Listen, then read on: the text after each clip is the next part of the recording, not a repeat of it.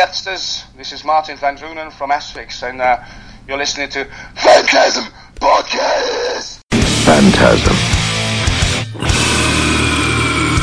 This is Brian from Vital Remain. This is Steve Tucker from Warfather and Morbid Angel. This is Bud Hopper from Malevolent Creation. This is Lee from Monstrosity. Mike Smith from Suffocation. This is Alex from Prison Talking. This is Dr. Ron Stewart and Impaled. Hey, this is Sean Clark from Horror's Hallowed Ground. My name is Kim Corey. This is Dallas from Nile, and you're listening to Phantasm Podcast.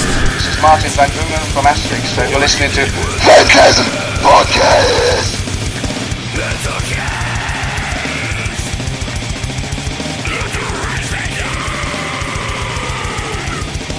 What the fuck is up?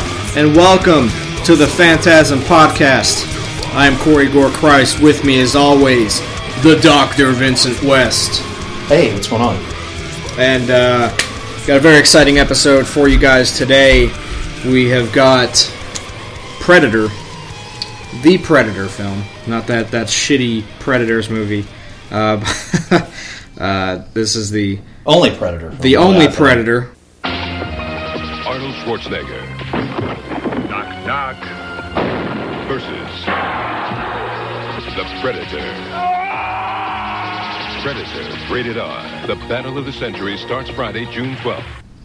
And uh, we also have Martin Van Drunen of Asphyx on the show for you guys later.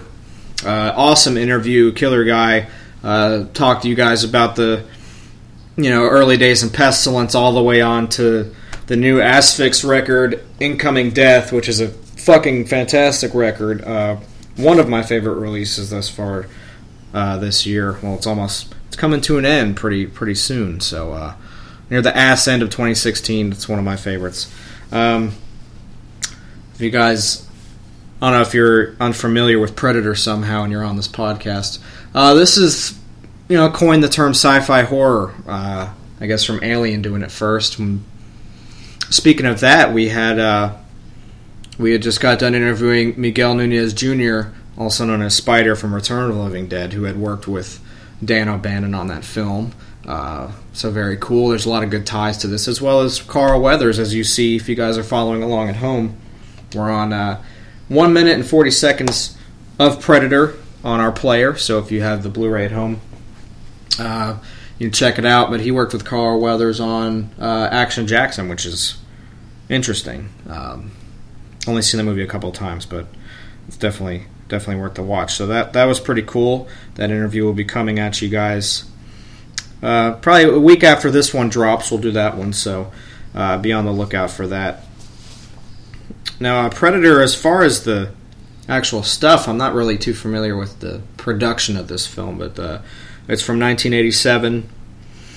And uh, of course, it stars Arnold Schwarzenegger, in my opinion, my favorite role that he does. And of course, Jesse Ventura is a, a fucking badass in this movie, and he's probably my favorite character in this film, uh, aside from Carl Weathers. Um, a lot of iconic stuff about this film, a lot of stuff to say about it, a lot of lines. I mean, this is uh, touching ground with what we normally do, but you know, this is the sci-fi horror. You know, uh, just a fucking great movie all around. The action's awesome. The horror part of it is more about survival and, and, and the horror of being isolated and being attacked by something you don't know. The great Stan Winston did the uh, creature effects for this, and uh, I met him in 1990. fucking awesome. And uh, Not Schwarzenegger, Stan Winston. right, I also met Joel Silver, I, that uh, produced this film. He's produced a shitload of action movies. and of course John uh, McTiernan, who who directed this, also did Die Hard, and uh, Yeah, what else did he do? Last Action Hero. Um, so you know, a big, big action actor that did this, but um, we've also got. Definitely. He's you know, from uh, Albany, New York, which is fucking awesome. About something else that's where I used pretty cool uh, that I always thought was neat about this because I'm a, I'm a big fan of, of him anyway. Is Shane Black that's in this? Oh hell yeah! And, And- he is actually directing the new one. Right, supposedly. correct. Uh, you guys should check out Nice Guys, uh, Iron Man three. He also did. He's done, but he also wrote. And one of my favorite, eh, honestly, it's my favorite Bruce Willis film. He wrote. He didn't direct it. He wrote uh, uh, movie with uh, Bruce Willis and Damon Wayans, uh, which I is why can I not think of the name of that goddamn movie right now? What is it? I it? watch it all the time. Hold on, don't don't say it. I gotta come up with. Shane Black wrote this film. It was like his thing into Hollywood. I mean, he obviously had been in this film and he's acted or whatever. But I'm talking as a as a his introduction to directing and writing film. But he he wrote.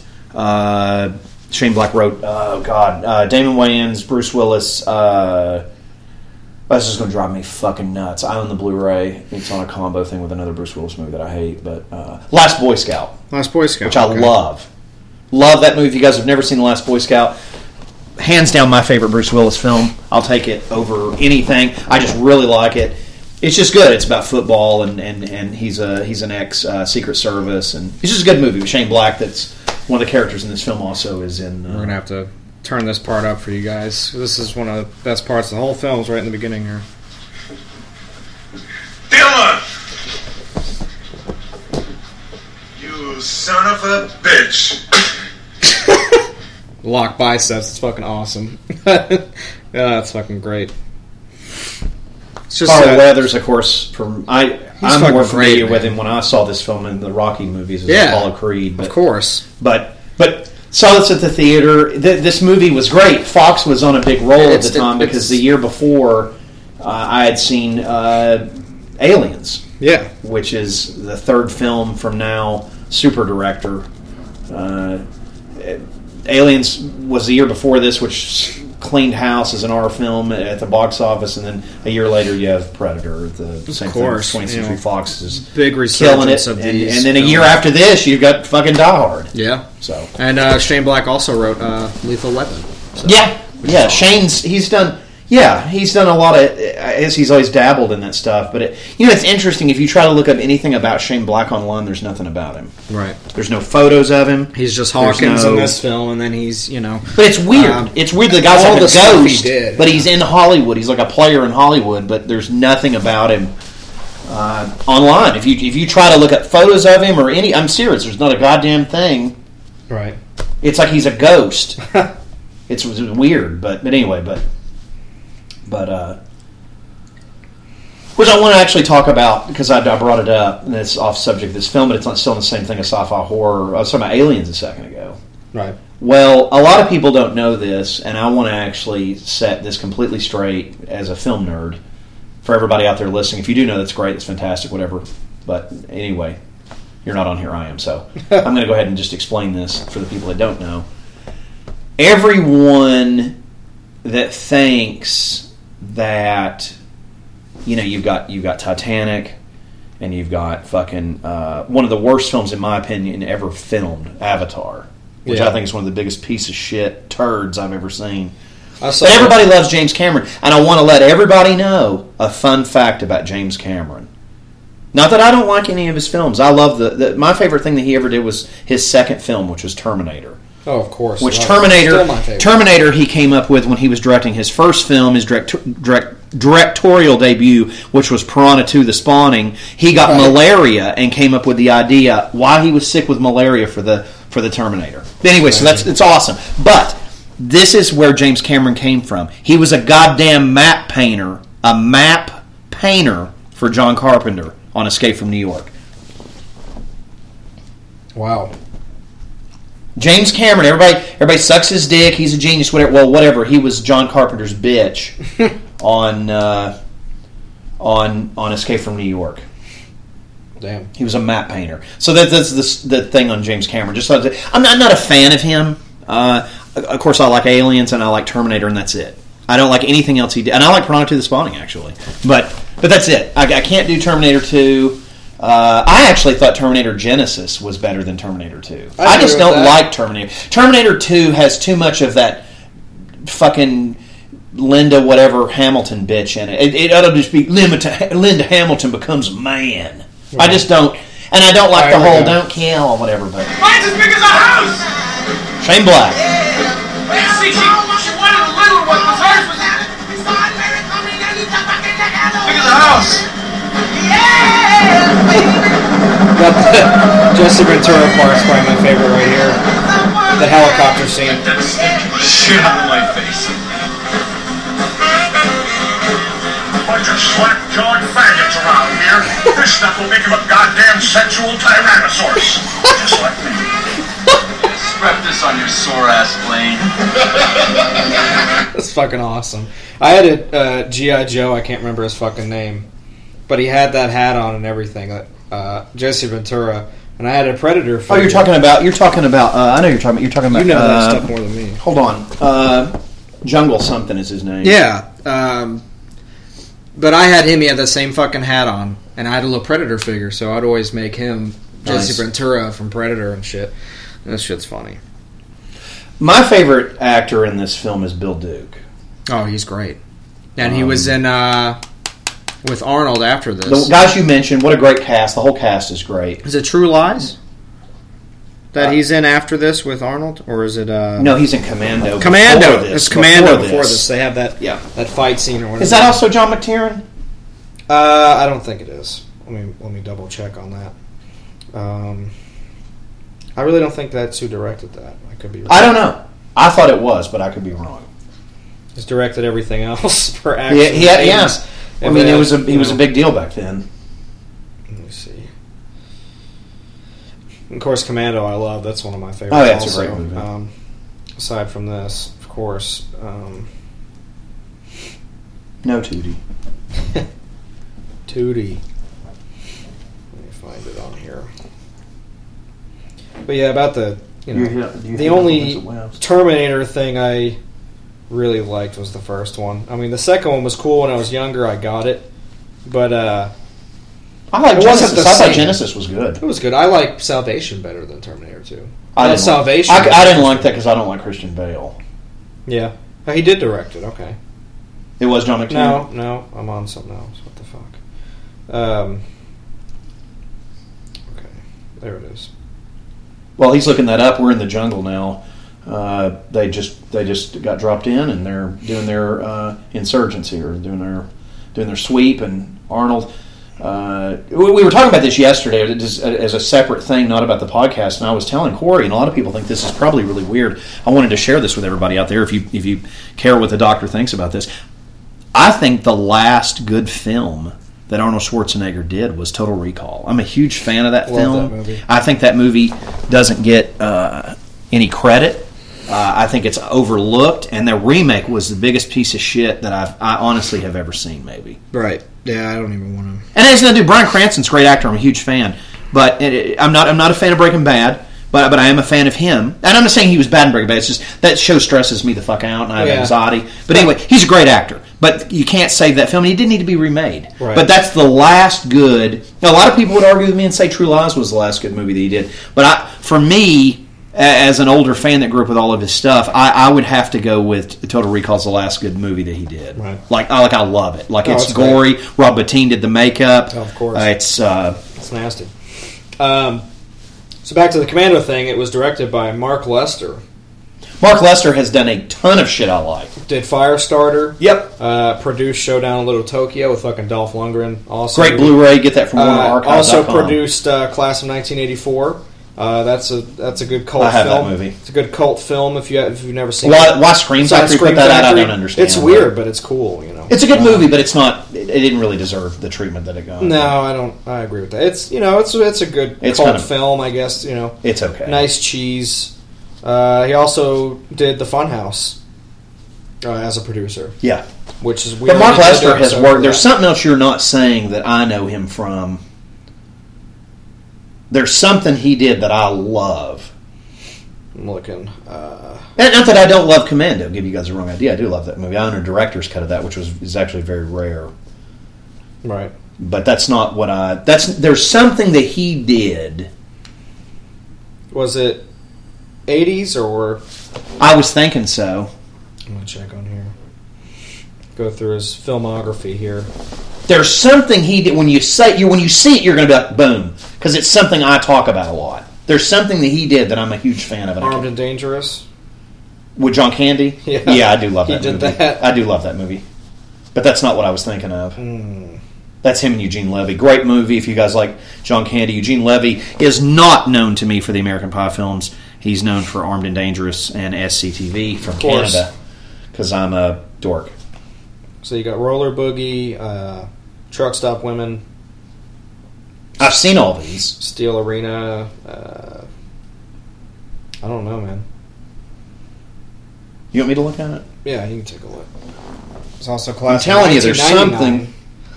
which I haven't seen. So, yeah, Mark Lester There's something that he did did. Commando, unless it was TV or something that he did. But that's all the Oh. stuff he's directed. Maybe it's something he produced, uh, like the Fun House, which we did an episode for that. That was our uh, Summer Slaughter Barbecue recap episode. If you guys keep up with the with us every week, thank you guys for being patient and stuff. I know we don't get these up consistently. We don't really have a date. We don't really have a date where we put these out for you guys. Uh, we just kind of put them out usually on Thursday, because we won't put the stuff up. So yeah, if you if you guys just kind of sporadically listen to our shit, you don't keep up with us daily.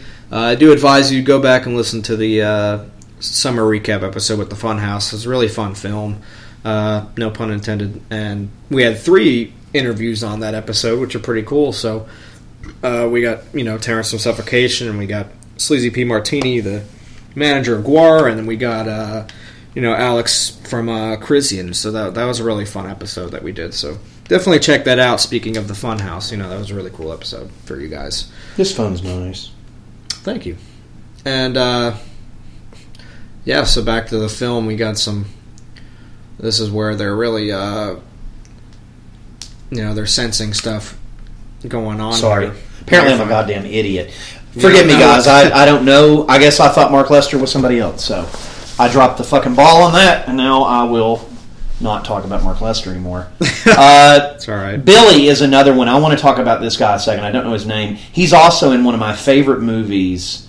Uh, he's in a movie called uh, 48 Hours with Nick Nolte and Eddie Sonny uh, Landham. I love him in 48 Hours. He is such a bastard.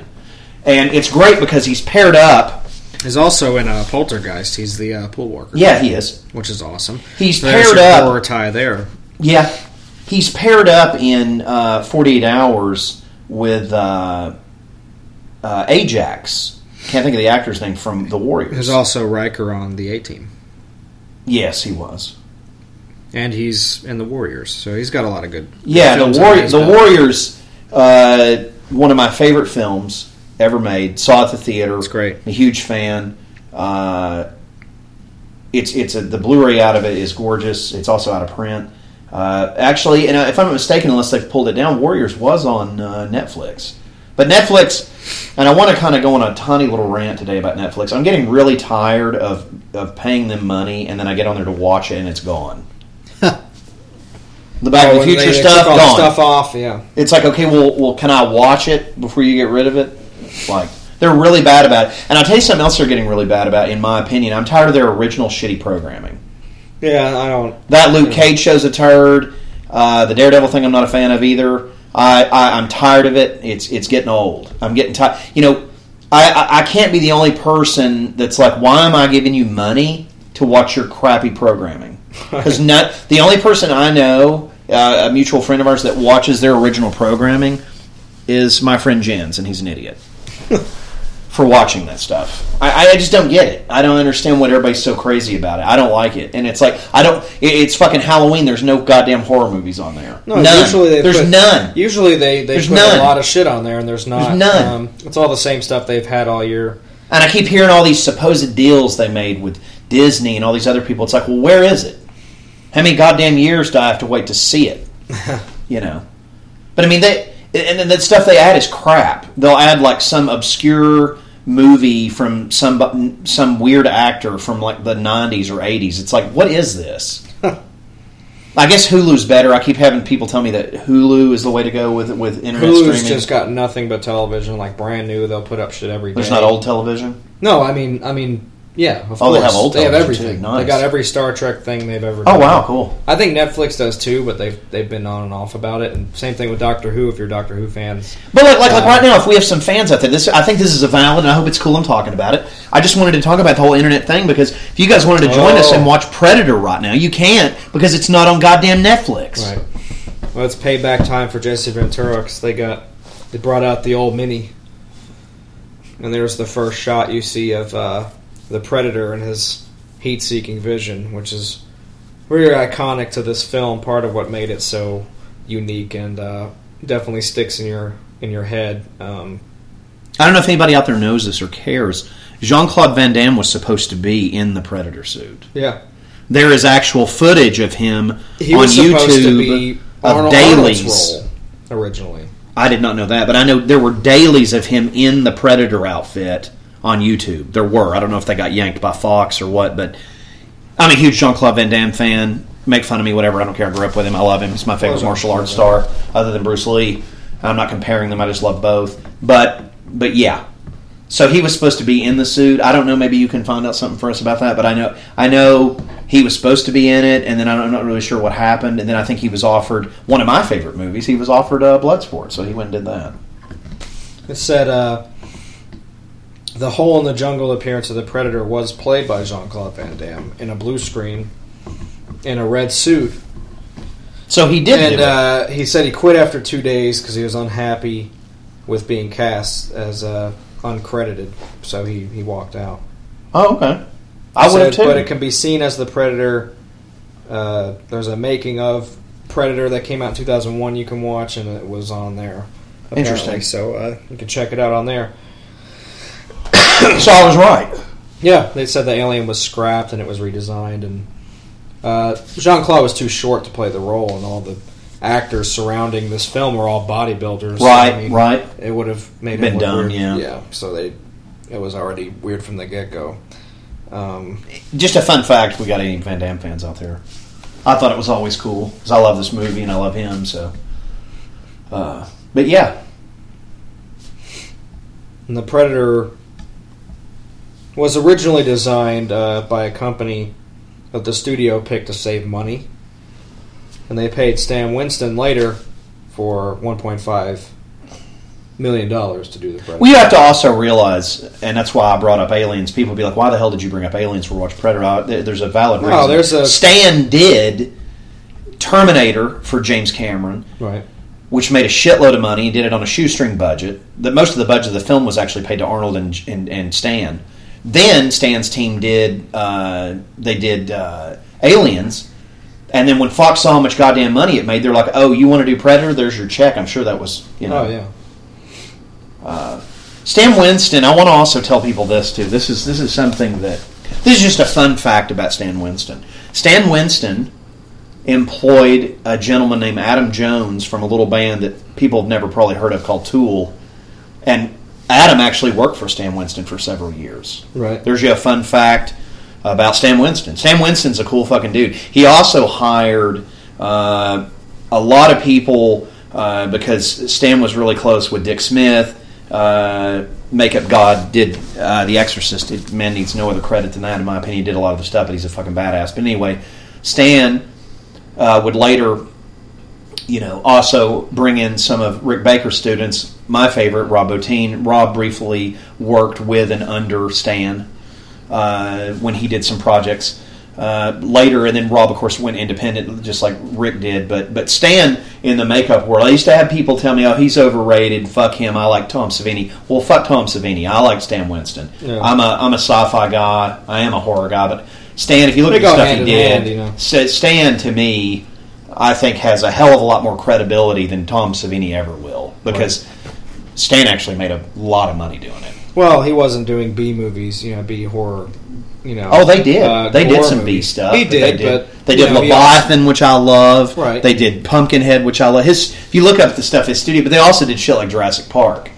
right. A lot of people think that's ILM. ILM was involved with Jurassic But still, Park, but they did not do the practical effects. It was Pumpkinhead all and and the and the creature feature that it was yeah. Gets more of a gets more recognition than most of the stuff that Tom Savini's known for. That that you know, and I always not- got knocked for it. I always got knocked for nothing- Rob Bottin. It's a matter Rick of preference. It's not against anything Savini's done. You know, we've done a bunch of Savini stuff, and it's you know always top notch gore. It's always very good. But he but he doesn't But do as he doesn't far do as creature creature effects. features, well, he did for uh, Tales from the Dark Side, didn't he? Yeah, but, but that's TV stuff. You know, this is big. The closest time he ever did to it, I guess, horror was stuff. doing Jason and Friday Four. But it's like Yeah. and and, and it's cool, but, it, but it's not really. It's not really what to me. To me, as a kid, what Stan was doing was way more. I mean, look at look at the fucking endoskeleton from fucking the original Terminator, Oh, of course. and that's stop motion. There's you some And go back to Ray Harryhausen awesomeness, but that's.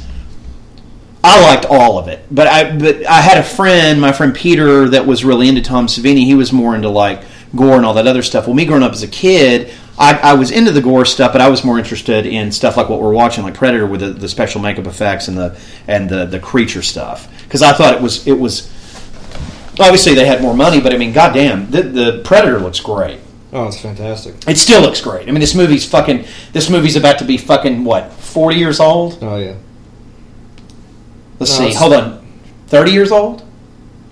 Yes, it's eighty-seven. Yeah, next year's its thirtieth anniversary. So we're actually ahead of the game on this. You pulled that out of your hat, sir. Right. But anyway, but yeah. I, I, I- I just I want people to realize that Stan Winston is not lame. Like it was when I was a kid growing up, and I'd read Fango, Fangoria, or whatever, and people I'd go to conventions, where and people would be like, "Oh, it's stupid. You like Stan Winston. Everybody likes Stan." No, it's not stupid. He's cool. This part always made me laugh. 'cause he's just noob tubing all these fucking people with a grenade launcher. It's this part makes me laugh. It's like one of those action scenes where it's just so much fucking death that it's funny. Like they're It's a lot of violence. They're just ripping into this fucking these fucking cartels. It's hysterical. And uh, coming up at the minigun scene, there's actually some interesting tidbits about uh, the minigun that they use. Because if you know, you know, the minigun that they use for this film, you know, those are normally on the fucking helicopters. Right. They, they used a real one. It wasn't fake. They used a real fucking minigun. This right here, that Blaine Jesse Ventura here is using, is a real fucking minigun. And uh, they had to use a lot of modifications to make it work for the film. You know, they had to slow it down the fire rate a lot so they can capture the spinning on film because it spins way too fast for them to even even see it. But uh, it was powered by an electrical cable that was in the front of uh, Jesse's uh, pants Weird. that they used to to make that thing fire and shit. And uh, apparently, he had to wear a bulletproof vest and all this stuff because the whenever the uh, the ejection was so forceful from the cartridges when you stopped firing it that it uh, you know I guess it wasn't dangerous. Probably just it was you know knock you on your ass. But uh, he had to have more weight on him. But that I, I guess wasn't true. Uh, that was an original thing. If you really watch the film and when Mac uses it later, uh, uh, uh, Duke or whatever, um, What did Screaming Mad George do in this film? did he do stuff on this film? Uh, pretty sure. I'm not 100% positive, but I'm pretty sure he's involved with it somewhere. Maybe the gore from the that copter getting taken down, or. Let me double check that while you're doing what you're doing. I could be wrong, but I'm pretty sure. I'm pretty goddamn sure he's involved with this. Because Stan's team's not really gore. They're Right. And this film's not really gore; it's just action. I mean, they're getting Oh, there's ripped- some gore They're getting they're getting ripped apart right now, which is pretty nasty. But uh, and there's Shane with his his little rifle. I mean, they're just blowing people to fuck in this in this part. I love it. This is one of my favorite action scenes and like ever. Is this whole scene where they're just tearing this fucking little colony apart? It's hilarious. Um, boom. let me see. Huh. Yeah, he I guess some of the makeup and special effects, not the actual. He did, and God, what a follow up! He did Big Trouble in Little China before it, and then he did this. So, Screaming Mad George, one of my favorite special makeup effects artists, did some makeup in this, and I'm going to find out for you right now what he did exactly. He worked on Predator, but it doesn't say. Interesting. He was not part of Stan's team either. They brought him in uh, for the. Uh, he did exactly what I thought. The chopper, the blood, and the, the hanging meat bodies. All that's him. That's not Winston. That's Screaming Mad George, which makes total sense. Hmm. Which is nasty. That makes sense.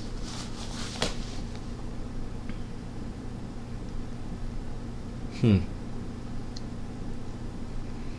A lot of interesting stuff on here. Um,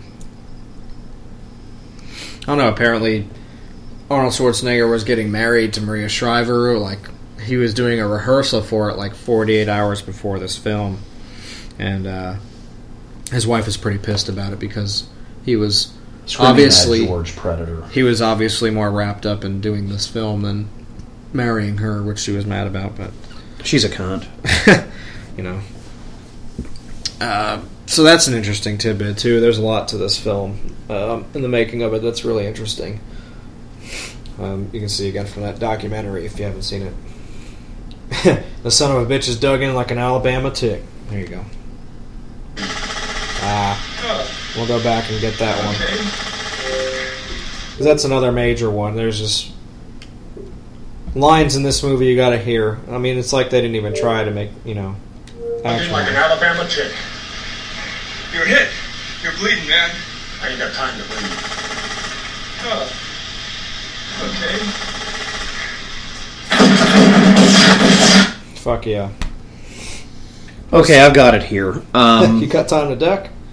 Boom. So now shit's hitting the fan. You know, Carl Weathers is piss. I always thought him with those MP5s was like the coolest fucking thing. Because to me, when I was younger, you know, this is one of the first like actiony films I, I really enjoyed. You know, if you consider Star Wars, he did like the. that. Uh, he did.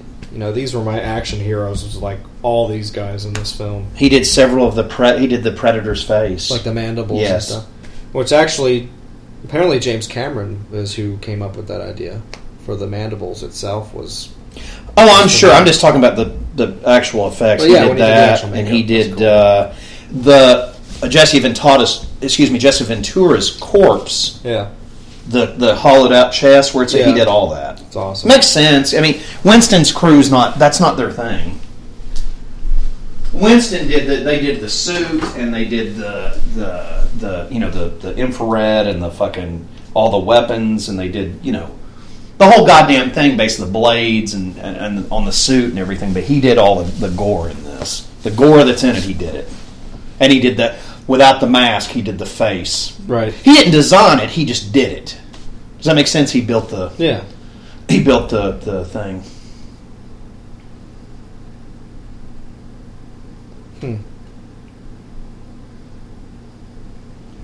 uh, I didn't know this that Peter Cullen is who voiced the Predator, like did all the noises and stuff like that. Interesting. He did the original uh, the King Kong or whatever, which Yep. is cool. That's that's crazy from the '76 motion picture of it. The Jeff Bridges one, yeah, it's Yeah. good. It's the only one I like actually. The really really old ones I can't. And he originally remember. didn't want to do it until he saw a picture of the Predator. Then he was like, "Oh yeah, I want to do this." Nice. So that's that's pretty cool. Um,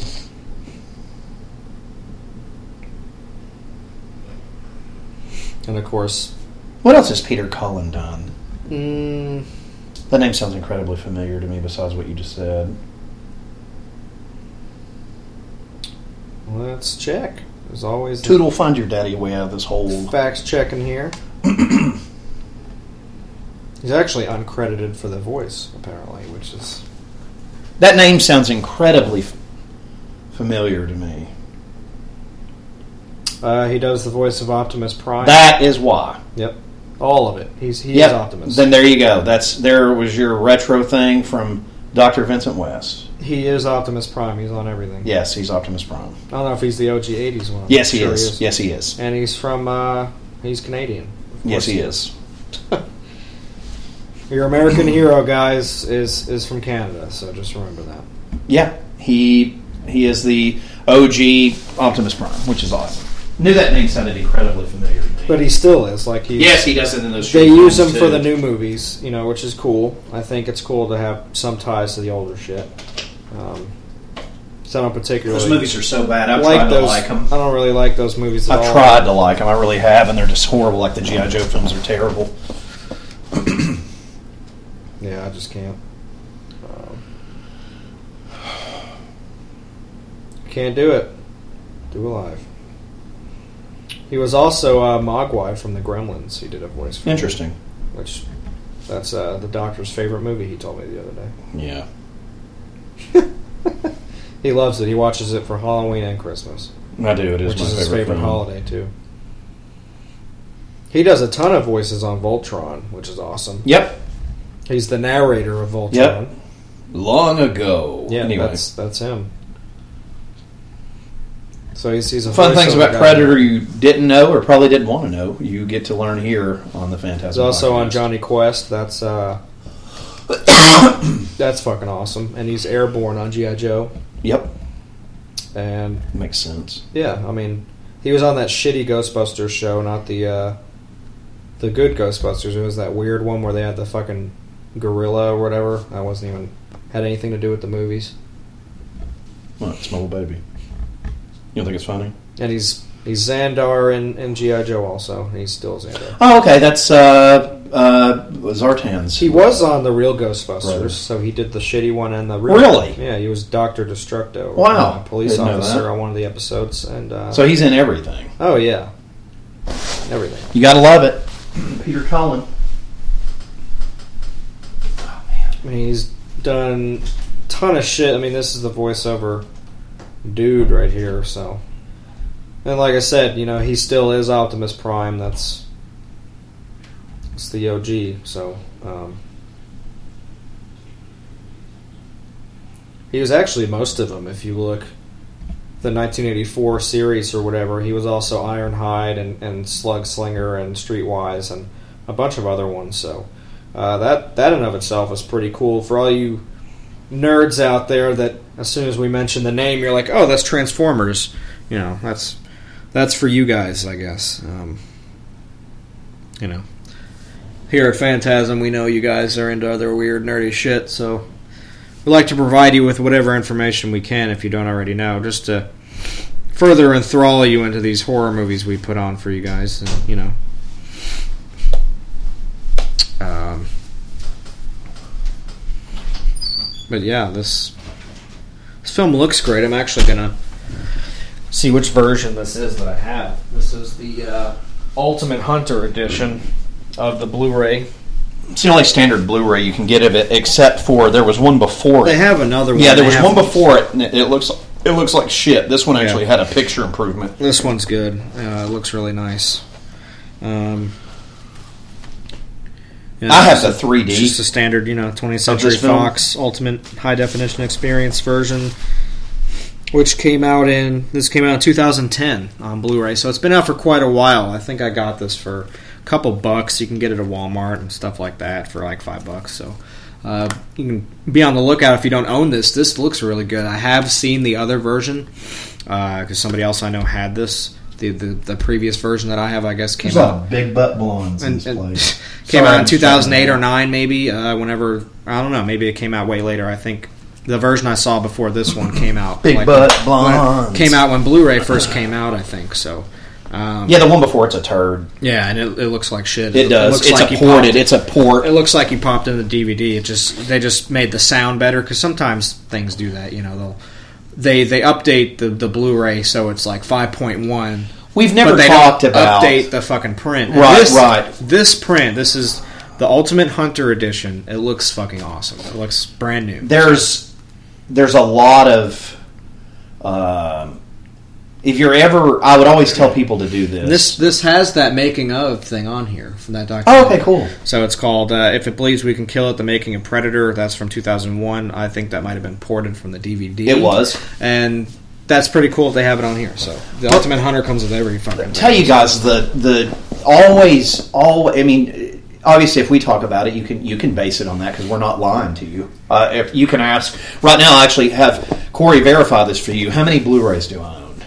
I can't count. Right, a lot. uh, I. It's in the I thou- got. At this point, it's seriously in the thousands. I have so much stuff, but but I want to tell you guys something. Always research something before you buy it. If you're re- if you're Especially a geek, Blu-ray, as much as you spend on it when they first come out. always make sure that it's something you know. Obviously, you love the film. You don't have to listen to us. You can go buy it, whatever. I'm not saying that. And obviously, if it's something new, it's going to probably we, look good. uh, I think we mentioned this on previous episodes. We were gonna do Microwave Massacre, and it just got horrible reviews with the print, and it was supposed to be a turd anyway. But we were gonna do it, and then when we when when the doctor researched it and really looked into it, it was actually it was a bad idea. just terrible. Like the, you know, it was anything against you know whatever. no, it was the print and stuff like that just looked like shit. And sometimes you can't salvage prints. You just well, and, sell and it the Arrow is. stuff's expensive. I don't really want to drop that kind of money on something that's that's damaged. You That's know? what I'm saying, Yeah. you know. So, but you guys, you guys do what you want to do. Like you can always, you know, uh, I'm going to give you a couple websites. I did this in the past. I haven't done it in a while. If it's cool with Corey, I'm going to give you a couple websites to check out. I use a website called High Def Digest, Hmm. and I use another website called DVD Talk. DVD Talks. uh, Blu-ray reviews are outstanding. The High Def Digest is great because it gives you all the release dates, including exclusives for places. As does uh, Blu-ray.com. You can actually go there. Corey really likes Blu-ray.com. I one of the problems I have with Blu-ray.com. You guys may not have this problem, especially if you got listeners from other parts of the world. I didn't like it because it, it'll list stuff that's fucking out in Europe, and that's cool. Except for if I'm on there trying to get a review about a specific disc. I, I want to know about the specific thing I'm doing for. For if you're, we have U.S. and Canada listeners. You always want to. I would tell you to go to DVD Talk. Their reviews. I- I'm not saying necessarily listen to everything they say because they're very kind of snooty and arrogant, but they do review a lot more stuff. High Def Digest only kind of does a handful of stuff, where DVD Talk does a lot more. Now, his Blu-ray.com, I will tell you this: they have every goddamn thing imaginable on there. My problem was I had trouble personally navigating it. Right. Yeah, it's a lot to deal with on the side. Because I want it like like like if we're doing interviews and I'm on the internet, I don't I, don't- I, I have trouble navigating it. He, you guys might not have that problem. I'm not saying it's bad. They have more than anything, obviously, by their title that, than anywhere else. The but only cool feature I really like about it, one they have, they give you the links to like if, if it's out, you can buy it wherever, and they'll give you eBay links, they'll give you Amazon links, all kinds of shit. So that's cool. Yeah, The it is cool. The the other cool thing, and the reason I started using uh, Blu-ray.com, is if you make a profile on there and it's free, uh, you can add your collection on on there, and you can have all your movies in alphabetical order on there. So it actually keeps up with me at home, so I don't have to sit there and you know. That's nice. I can actually kind of have the list there, so I know what, what goes where. And uh, not that I don't know the alphabet; it's just nice seeing it all laid out somewhere else. Um, A, but you can B, keep. C. No, thank yeah, you, thank yeah. you. Uh, we'll to C. It's stupid. D. E, yeah, okay. Yeah, I'm good. I was just making sure. I was a check right there. Um, but yeah, and you can you not only get the disc, but it'll you can find the specific Blu-ray that you have on there. Like if you have a certain edition of it, that's that'll show up, and you get the the cover and all that stuff. And you can share your collections with other people on the site, and that's pretty fun to do. And uh, let's say you have a steelbook of of, of Tenebrae or whatever, uh, and then your friend has the single disc edition that you know bare bones edition that they put out. Uh, they have both of those versions on there because it's also a site to buy these Blu-rays. So you can find your specific version you want, and you can click Add to Collection, and that'll be on your collection. It's pretty neat. So uh, I've been able to find everything I have on there, and That was good. it's it's pretty cool if you're a collector. It's just another thing to have, and it, it adds a social aspect to it where you can share it around social media or text it to your friend, whatever the fuck you want to do, or just if you like keeping up with it. Like it helps me if I'm going out somewhere uh, to buy maybe a used Blu-ray, and I'm honestly not sure if I have it or not. Then I can go on there and look at my collection, and I can be like, no, I don't have it. And I'll Right. it. So that's that's pretty cool. I actually haven't used that the last few times because I always forget which James Bond movies I have. So uh, you know, I'm not really. Uh, that's something I definitely need the list for. So that that'd be nice to have. But uh, yeah, so use those sites and and and check them out, and we'll definitely uh, be a fun time um, if you want to keep up with your stuff. And uh, back to the film now, shit's hitting the fan. You know, the predator has been seen, and the, the lady's freaking out about it because she knows what's going on, and these dudes are just thinking she's freaking the fuck out. You know, so um, yeah. We'll do some uh, Blu-ray stuff for everybody since Sure. we've Blu-ray in it. Uh, Waxworks and Waxworks Two is now available uh, from the Lionsgate Vestron line. I'm going to be buying that in the next 24 hours. Uh, we also have something that I wanted to talk about, which I think may be the coolest fucking thing they've done all year. And actually, I do think it's the coolest fucking thing they've done all year.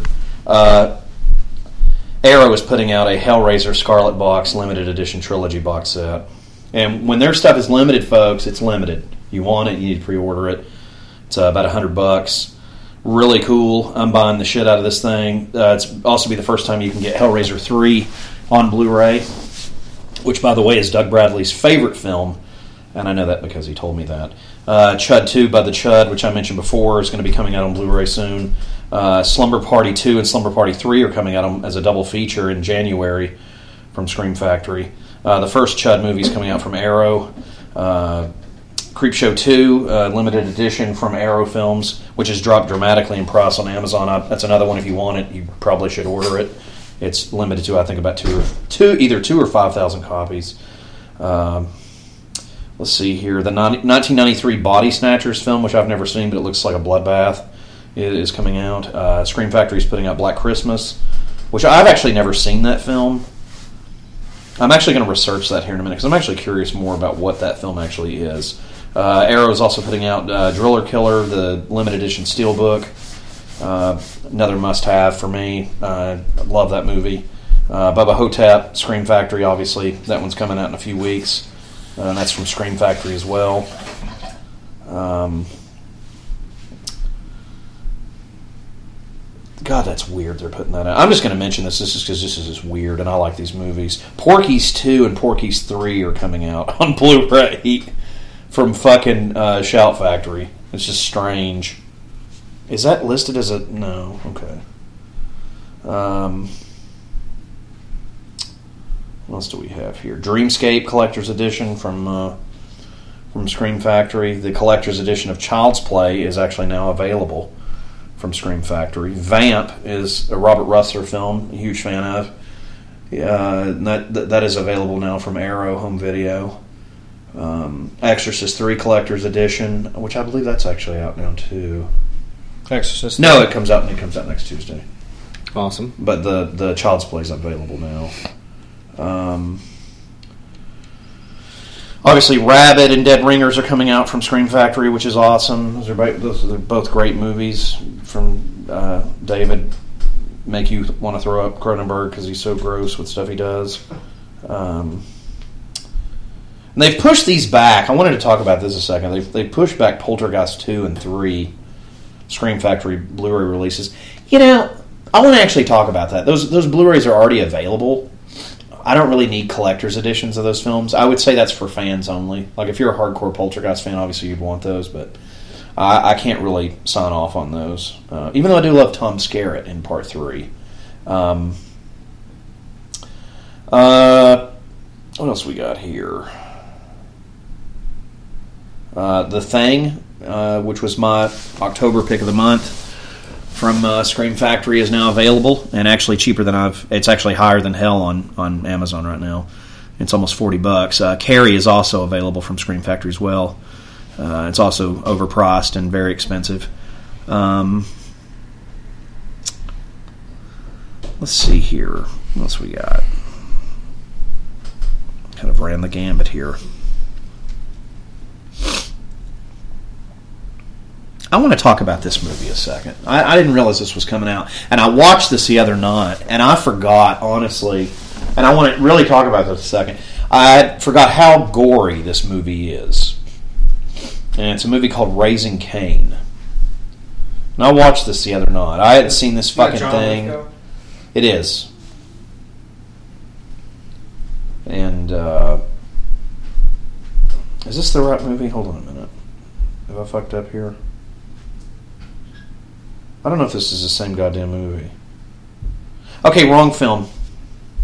Actually, scratch that, people. I watched a totally different film.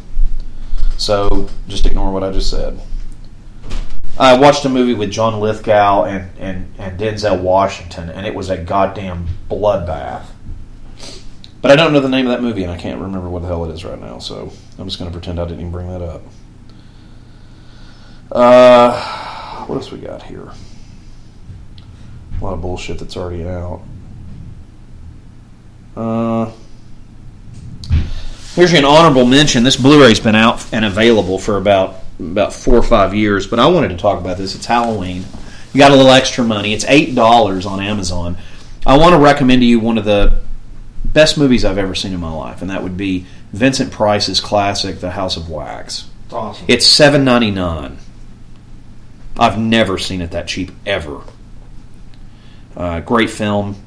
Uh, and of course, it being Halloween time, I want to mention all the great Hammer stuff that's available right now. Uh, there's a lot of it. Just look up Hammer Blu-ray on fucking uh, Amazon. You can enjoy some of those things. And they actually finally have the eight film Universal collection back in stock for thirty bucks, which is a goddamn steal. I need to actually buy that. Yeah, I want it. Um, and this isn't horror related, but I wanted to talk to everybody about this. I haven't had the money to buy it yet, but uh, Miami Vice, uh, one of my favorite television shows, is now available on Blu-ray. Great. Uh, it's a violent cop drama. It's been ripped off over the years by lots of other people. Michael Mann, which I think is a fucking genius, uh, at the helm of that. But apparently, there's some issues with the Blu-ray, so they've actually they've actually yanked it. You can't actually buy it right now. And uh, that's all I've got on that. That's all I've got Blu-ray wise, Corey. Awesome. A lot of stuff. I hope people have a lot of money because I'm I'm running seriously behind. I'm hoping right you guys have a lot of money and uh, you can just pick all the stuff up. You know. uh, Oh, and uh, Arrow's more Blood Rage is out print. wow. It's worth a lot of money now. Well, Blood Rage is definitely something we're going to be doing. Uh, we got Thanksgiving coming up soon. I do so have- I do have my That's copy, a so- Thanksgiving film. We don't. I don't like Thanksgiving or whatever that other thing is. It's trauma stuff is uh, ridiculous. But I want to take a sec if you're cool with this. I want to kind of figure this out here because I'm just while we're on here, I figure why the hell why wouldn't I do it? And the holidays are coming up or whatever. I'm not familiar with the movie Black Christmas. I don't believe. Let's figure out from '74, if it's what I think it is. Then I am. If it's not what I think it is, then it's not. it's old. It's a good movie. We're gonna find out right now. I don't know what that is. For me, the Christmas classic, which we've already done, which would be, thank you. It's you know. great. It's a good film. Okay, yes, it is. '74. Wait, here's here's the deal with this movie. I saw this as a kid. It, I don't I don't think it's scary. No, it's just kind of like an older Um, slasher before it was coined a slasher, but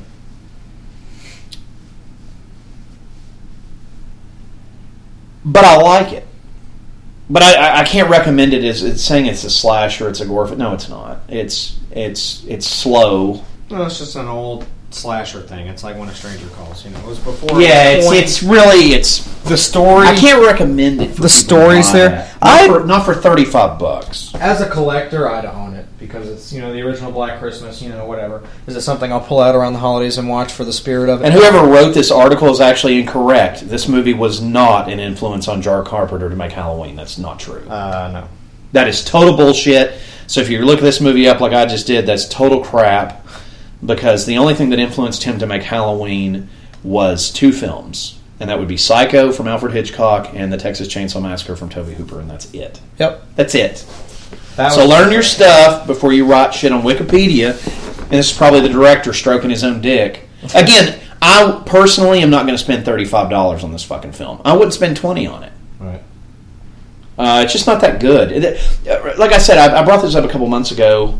Uh, Scream Factory is really boasting their line right now, and it's not really that good. They're putting out a lot of stuff that's already been on Blu-ray with special features, you know. And for me, I need a little bit more than that on my on my investment personally. Uh, you guys, do, you know, if you want, if you're a big fan of this or what, it's like that, that original Willard film. They can keep that. That film's horrible. They can fucking keep it. Both of them suck. You know, the other one was okay. 'cause You got too many of these. It's, it's like they're trying to appease Glover these. Save that story. It's like Scream Factory's trying to appease these film noir people.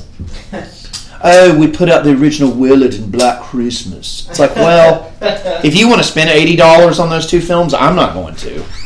You know, that's your business. You can do that if you want. That's your legal right to do that. But me personally, I don't know. I just I'm just not interested in spending that kind of money on it. Anyway, we're back with Dutch, uh, aka Arnold Schwarzenegger, and he is in the jungle talking to Bill Duke about Jesse Ventura dying earlier in the film. I didn't mean to get off track there, guys. I do that sometimes. That's that's just what I do. But anyway, I like to talk. But anyhow, uh, so they're in the jungle, and they are now. Uh, Bill Duke is standing over uh, the uh, Jesse Ventura corpse, Blaine, and I don't know. I, I really like Bill Duke. First time I saw Bill Duke in anything was uh, he was in a movie called Car Wash uh, with uh, Richard Pryor, I believe, from the '70s, and really good film. It's, it's comedy, you know, whatever. But it's it's one of the first things I ever saw Bill Duke in. Maybe the first damn thing he was ever in. I'm actually going to look that up right now. But uh, yeah, I love Bill Duke. I wish Bill Duke was in more uh, more films. I'm a big fan uh, of him. Wow, he's 73 years old. Uh, but uh, Yep, his first film was Car Wash, which I love. Um, he was also. This is interesting. He was in American Gigolo uh, with Richard Gere from 1980, and then of course Commando and Predator. And then a movie called The Limey, which I've never seen. Action Jackson seems to be the theme of today. Is Action Jackson that keeps getting brought up? Carl Weathers. Uh, but anyway, uh, he was also in Menace to Society. Uh, he's been in a bunch of stuff. It's interesting. I didn't realize that, but that, that's that's his first film was uh, was Car Wash, which I love. I don't know, I really like. it. I think they remade that, but George Carlin one? uh, Pryor? yeah, yeah, It's a great movie. Uh, Bill Duke's in that. Yeah. First thing I ever saw him in, a- and I look it up, and I'll be damned if it wasn't the first thing he ever did. It's a great film. Yeah. Um, Two boys were in it. So uh, yeah. that was a good one. And you want to hear something else funny? This is just funny because I was just telling the the folks here this. Fucking Bill Duke was in Action Jackson. yeah. So there you Yeah, go. so you got him. Uh, It's it's Action Jackson Day on the Phantasm podcast. We had, uh, sorry, it's Action Jackson. tuna. Day. We got uh, we had Miguel Nunez Jr. on earlier. We got Carl Weathers on here, and then Bill Dukes also. You know, all in one film. Bill Duke is seventy three and lives in New York. Anyway, he's, he's awesome though. Anyway. yeah, he is awesome. I really like him. We hit nothing. such a such a cool part of the movie. You said You know, you, I- would I- sample that in the beginning of I've- death metal song. Yeah, it would be great. You know, do you know what I never understood though about this movie? And this is this is just my opinion. But if you really think about it, and I never thought about this till you decided to watch this for the podcast, this is a fucking horror movie. Yeah, sci-fi. Motherfuckers are getting killed left and right. I mean, sci-fi if you horror. think about because as a kid, I hated that Bill Duke died. I wanted Bill Duke to make it. Me too. And I wanted Jesse Ventura to make it, but I knew he would. And I kind of wanted the I wanted to see the Indian actually fight the predator, which Oh, he Billy- did, Billy, which he did, but we never get to see it. Yeah, and that wasn't slang, folks. I I, I love American Indian people. I got some uh, cats that I'm real good friends Miss with in Christ is an so- Indian. So. I don't have anything against that at Oh, all. we so. know. I Hey, wasn't- man. I wasn't saying that in a like a racial thing. He is though. He's a he's a He native, is. He's a native. I know, but everybody's like Native Americans go, and it's like, well, okay, Hey, it's like, look, well, guys. This know. is the Phantasm podcast. We're not PC. Yeah, and, I'm not trying, but, Uh, it, but it wasn't slang. I actually think he's a badass because if you listen to the beginning of this podcast, I, I love 48 Hours with him in it. But yeah, Bill Duke is a fucking badass. We can get Sonny on the podcast. We'd fucking love it. It'd be epic. Yeah, you Get Billy on here. It'd be fucking crazy. Um, which I don't know. What he's. I haven't really seen him in anything else. Sideshow Toys. I wanted to tell you this. I've never showed you this either. Sideshow Toys made a doll of Dutch that I have. I've seen it. Yeah. I've got it. It's nasty. It was expensive. I bet all their shit is expensive. Um, have you seen the the, only stuff I've gotten from them is is uh, Have you seen the Jason Is- that Sideshow's doing that I've is pre-ordered? loose is a loose figures from eBay for like ten bucks. I'm not paying 130 bucks. Right. Uh, Doctor West here, he'll he'll he has a whole collection. Like if you've seen the end of The Conjuring, the first one where they keep Annabelle, uh, that's that's Doctor West's uh, trophy room with all his. I shouldn't have all that stuff. It just makes me happy. I don't know. I don't know why I It's have like all that me, you stuff. know, but- you have a collection, you get to look at it, it makes you feel good for no for no reason. It's just you know See, you can appreciate that though. It's fun to sit back and be like, I've got all this cool shit. Yeah. It's like you know. people that don't have it just don't appreciate it, and that's fine. That's why it's not It's your true. shit, you know. Well, um, this is awesome. Oh, by this the- is this oh, is sorry. brand new. Sorry, uh, No, you're good. I'm sorry this, this episode's taking a little while to come up, but it's uh, it's Wednesday, October 26th when we're doing this film. You know, getting the interview ready. Uh, but there's a tour announcement I'd like to share with you guys. Uh, it's Crowbar and Goatwhore, and uh, it starts in December. And it's got some. Uh, let's see how many dates we got here. Can we? Is it somewhere? You're shitting me. It's got 13 dates. Uh, it's going to, let's see, we're, we're in the south here, so we got uh, Johnson City, Masquerade in Atlanta, and there's also another Atlanta, uh, Macon, Georgia date as well, the last few days of the tour. What's uh, the Johnson City and the Atlanta back to back? Yep. Okay, what are the dates on that? Got uh, December 11th and December 12th, so We're all doing- you we're southeast mofos, uh, there you go. and uh, that's pretty awesome. Huge Goatwhore fans love Crowbar. Um, so Who's headlining That's pretty that? awesome. Uh, Crowbar. It's their album tour. But I'm guessing Goat probably have a pretty good set. It's just three bands. I don't know who uh, Wake is, but they're the You real you realize I'm going to go to both. I'll go. With Oh yeah, that's gonna be great. And you know Miss Gorprice too, too, because she's a Goat fangirl, so she'll be all about that. And uh, this is probably my favorite part as a kid to watch is this scene with the predator stitching himself back up. It's just it's just fucking awesome. It's when you finally see the predator, and uh, you know Billy's pissed off. He's like, "I'm tracking the beast." And he's he's wanting to go fucking uh, Conan the Barbarian on him. Um no pun intended for the fact that Conan's in this film.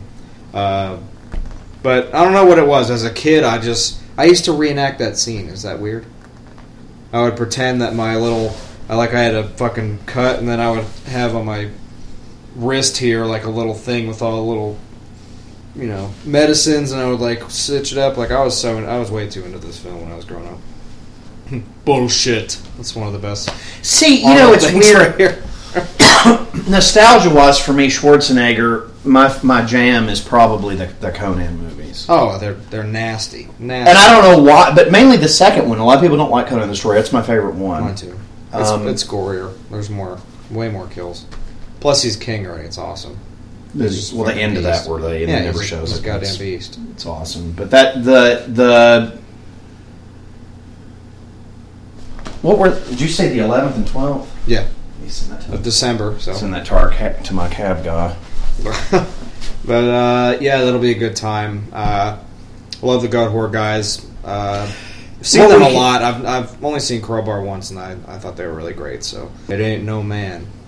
See, Billy in this rest of the movie is where he shines. I mean, it's also where he, spoiler alert, he you know spoiler alert, he fucking dies. But this and he even says we're all gonna die. So you know, uh, this is where I favor Billy in this rest of the movie because it's really awesome. He's just doesn't give a shit. And uh, this is the the horror survival part that that shows up in this film because now they know they're being hunted by something, and uh, you know, and these guys are fucking sweating, and Bill Duke looks like he just got fucking rained on. You know, I'm trying to figure out, you know, the. I want to reach out to some people and ask how the filming was for this movie because I've always been really interested about it.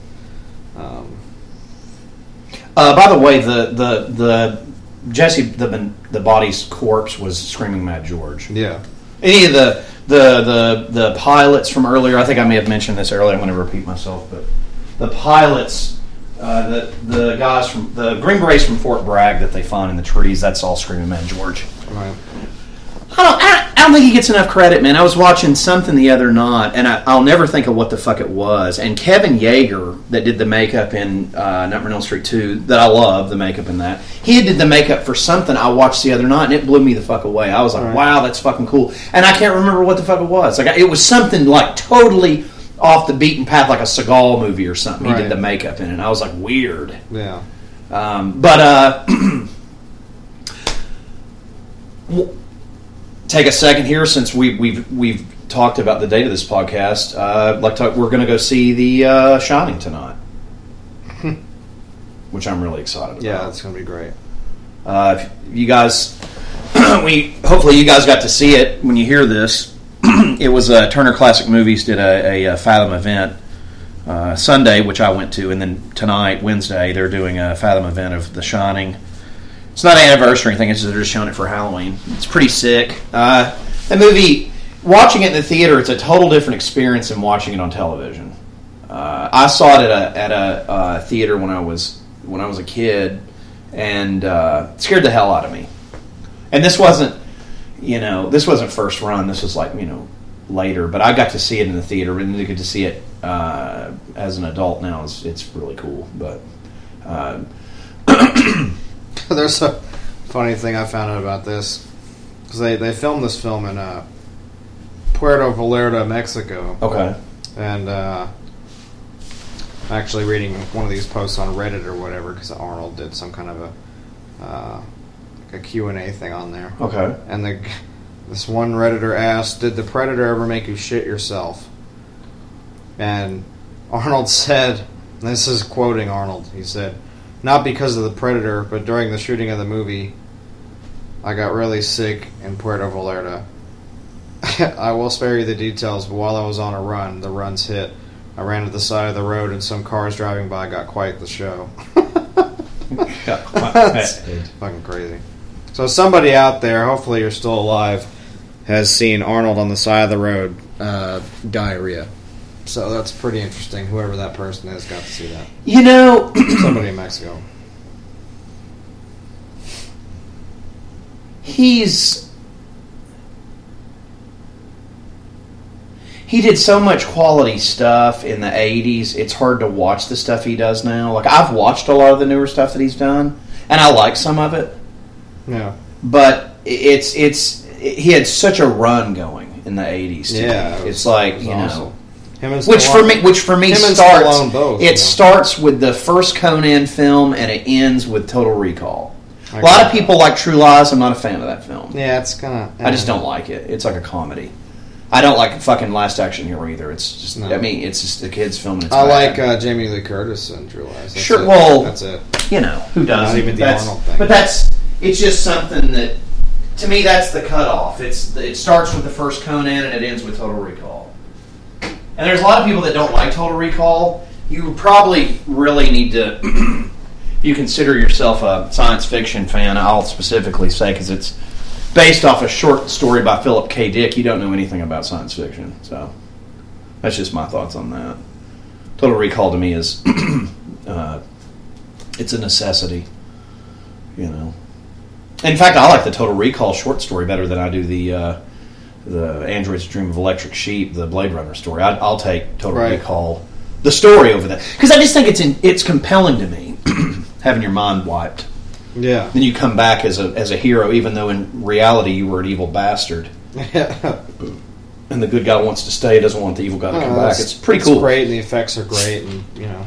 Did you know the lady that does the two weeks? She's Yeah. actually from Tennessee.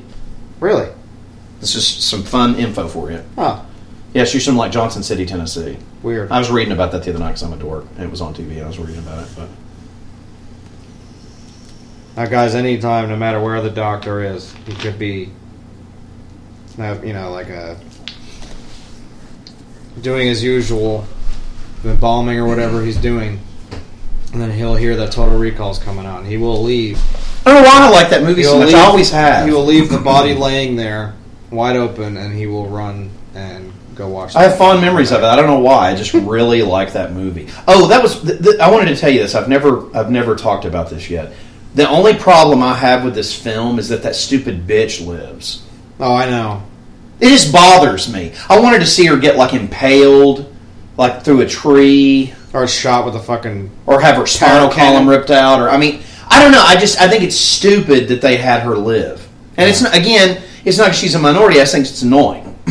Right. If you're going to let a minority live, you know, let Billy or fucking Bill Duke or somebody live. You know, let somebody that I like live.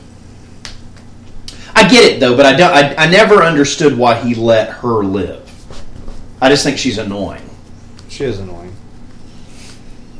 But I guess to you know, See if you can find out something about this. Now, I had always heard this rumored. I don't know anything about this. I'm literally asking you to see if you can find something about it. Why was was Arnold not in the second film? Did they ask him to do it? Did he decline it? I think he was filming something else um, at the time when they decided to do. Because it. I, n- I never understood that. Oh, and I wanted to also say one other thing, just real quick, and I, I don't even want to talk about this. I hate Robert Rodriguez, I do, uh, don't even get me started on. and and they're doing a 20th anniversary. You'll see the ad for it tonight of Dusk Till Dawn, and I don't get it. Yeah, I just don't get it. I don't. I don't understand that. I, I don't. I just don't like him. I don't know. The only movie that he ever did that I liked was fucking Desperado. That's it. right. That's it. And he didn't write that. Tarantino did. Yeah, So there's Tarantino's genius coming through that. It's and it's not that I think he's a bad filmmaker, but I, I I just don't like a lot of stuff that he did. I think those grindhouse movies are really No, he's, bad. He's a he's a bad filmmaker. Let's be honest here. I just don't, you know. Um, I know you were probably a big Spy Kids fan as a as a child. Uh, that was a joke. You're supposed to laugh. Spy Kids, you liked it as a kid. That was a joke, Corey.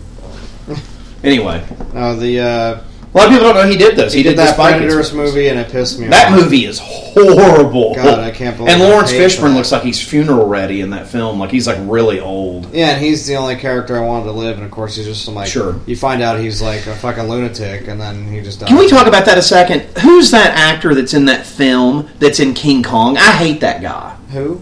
He's in King Kong, the Peter Jackson film, and he's also in Predators. I can't stand that fucking guy. I see the guy that turns out to be like a fucking butt? I don't know. He's in like ev- he was in like Topher all. Grace, the guy that's in fucking that '70s show, No, no, no, no. and of course Danny Trejo got picked off. No. that was really stupid. Hold on a minute. I'll tell you his name.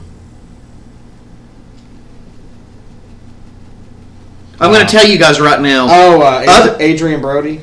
Adrien Brody is right up there with Edward Norton for me. Like I want to run him over with my fucking car. I don't like either one of those guys in any fucking thing. I can't stand. I have never ever. I don't know if I've ever told you this. I hate Edward Norton in everything. I hate Fight Club. I hated him as the Hulk. I hate him. I can't stand him. American History X. I hate. I just don't like him in anything. I don't know why. I just don't like. I don't know. if You guys like him, whatever. And that Brody got same thing. I can't stand him in anything. I don't know how that guy got any work.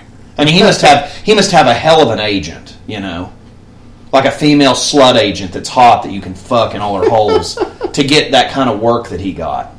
Because that Peter Jackson movie, the King Kong remake, was horrid. Never saw it. It's horrid. the, the one with Naomi Watts. Yes, it's horrid. Ugh. I don't like King Kong anyway. I don't really care. I do, but I don't like that movie.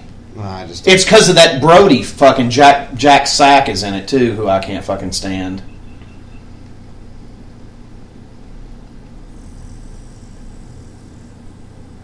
You know the the special effects in this are so well done and well executed in this. It's so professionally done. You're talking about filming in Mexico. Total Recall was shot in Mexico. really. Yep. It sure was.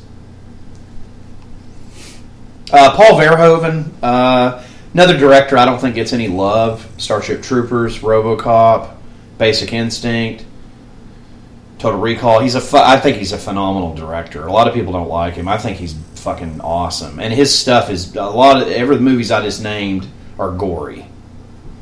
Not so much Basic Instinct, but I'll tell you what, you don't get a raging hard on from Sharon Stone back in the day like that, man. That was a serious boner from that movie. I always thought she was fucking hot. She looks horrible now, but in that movie she was smoking hot. And then Paul Verhoeven, that's where he made all his money, was on that goddamn film too. But hmm. Verhoeven also did Showgirls. There's another thing the doctor loves. Yeah. Love me some love Great me some movie. naked Saved by the Bell. Jesse Spano running around. Yeah. Love it, love it, love it. Can watch that movie all day. Yeah, it's great, man. Gina It's long though. Yeah. Huh? It's long. It's It is a long movie. It's really It's a long bad film. one of the first movies I ever rented from Blockbuster. Did you Fun did you did you zzz? Yeah, it's one of my first wackies. was that film? It's Jesse. So I saw it on you can't like go wrong I saw it with on like show Nude. on like uh, what is it Cinemax or some Oh shit, Oh man. and then I was like, yeah. So that was pretty nice. Got everything that Uncle John need. And we got Bill Duke here. He's about to about to meet his Duke, which sucks. It is a good part though. This whole thing's really good. There's just You know, it's interesting. You, this part of the movie seems closer to the end of the film, and it's really not. This movie not has a really long, prolonged end. Yeah. Because everybody's dead. yeah, and Arnold. It's all about Arnold. Yeah, man. surviving now. And somehow that stupid bitch survives all of it. I have no idea like how. hair, I don't know. Did the guy that gets actually this is interesting? Did the guy that gets his his chest bro? Is he alive? Who? The guy gets hit with the tree a minute ago. No, He's he's dead or he's. I think he's dead. Yeah. I could have sworn he's in the chopper. The chopper. Yeah, because Shane Black's the one who dies. Richard or whatever his name is lives. So he does live. So it's it's him, Arnold, and the girl. Yeah. Something like that. And it's funny that the the pilot and I love this part too, he's like shh and just like points and there's the predator. Because I don't I still don't think uh, Dillon's seen the predator yet. He just No. he thinks Bill's gone fucking AWOL and you know, he finally sees the predator. But the the uh, pilot that picks them up at the end, that's Predator, which is funny. It is. Yeah, the, the pilot at the end. It's a joke? Is, Predator, like the guy that was in the suit and everything. I did not know that. It's fucking funny. Yeah, it's pretty cool. It's really quick. You barely see him, but he's there. He's the pilot. You know, I think Carl Weathers, other than Jesse the Body, gets the worst death, having your arms taken off. Oh, with the gun still firing. Yeah, it's, it's nasty. pretty. Yeah. It's fucking laceration. It's pretty awesome.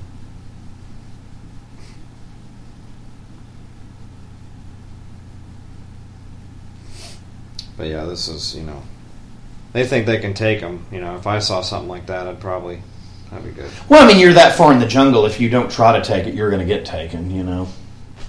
But I think Bill Duke gets it way less worse than he does.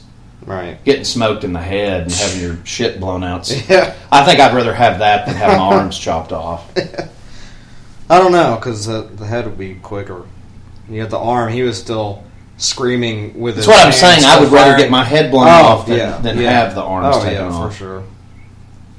Yeah, Kevin Peter Hall is is Predator. I'm also assuming this, and you know, I don't know this. I'm pretty sure the arm coming off has got to be Screaming Mad George. Probably. And if you need any gore effects done, just give him a phone call. It's pretty. If you got a cost you an arm and a leg, huh. and you got the Predator red dot right there, which is awesome. Which they called it the parrot cannon. Ooh, That had to have been George. that was probably him too. yeah, it had to have been. I think all the practical makeup effects. There's you some uh, some brain splatter, guy. It's, uh, you know, that's and there's more some muck that's pretty nice. So yeah, I mean, if I I don't know if whenever Alien came out, if that was considered sci-fi horror at the time, or Yeah. not, or if this is where they. I mean, al- the first Alien started it. I'll argue that with anybody. That started that genre. Because you're on a ship being chased Oh, by yeah. a xenophobe. Now the the like- only thing I did like about that Predators movie, and it's one small thing. I don't know the movie well Everything enough else to where that ship that Laurence Fishburne was in, that was the alien ship. It was part of it. Oh, really? Yeah. I did not know that. That was part of the ship, which is pretty cool. You know, we should also probably take a second to talk about this because we've talked about all that other stuff. Um, and I'm going to look it up. That way I can talk about Well, I know for people wanting more uh, Predator, Shane Black has taken it upon himself Talk about that. I've, I've got something to Uh, bring up besides that. to but- direct the new Predator, which is going to be awesome. He's he's been, and there's uh, Dead Bill Duke, and now Dillon. It's it's his time to shine. So uh, there's actually some new information on this Predator movie in the last 24 hours, which is cool. Um, I'm on a Screen Rant right here, and uh, let's see.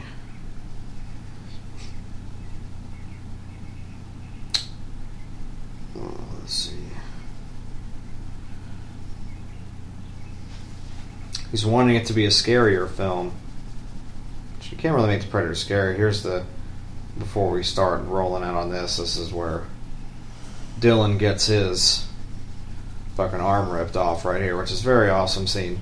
He used to do this with my wrestling figures all the time. Have one of his arms get ripped off and a little MP5. Oh, it's, that scene's horrific in and of itself. Is that while he's screaming, the gun's still firing. I was like, oh, it's just, oh, it's fucking crazy. And I always like the the yell in this part is pretty crazy too. I'll turn it up for you guys.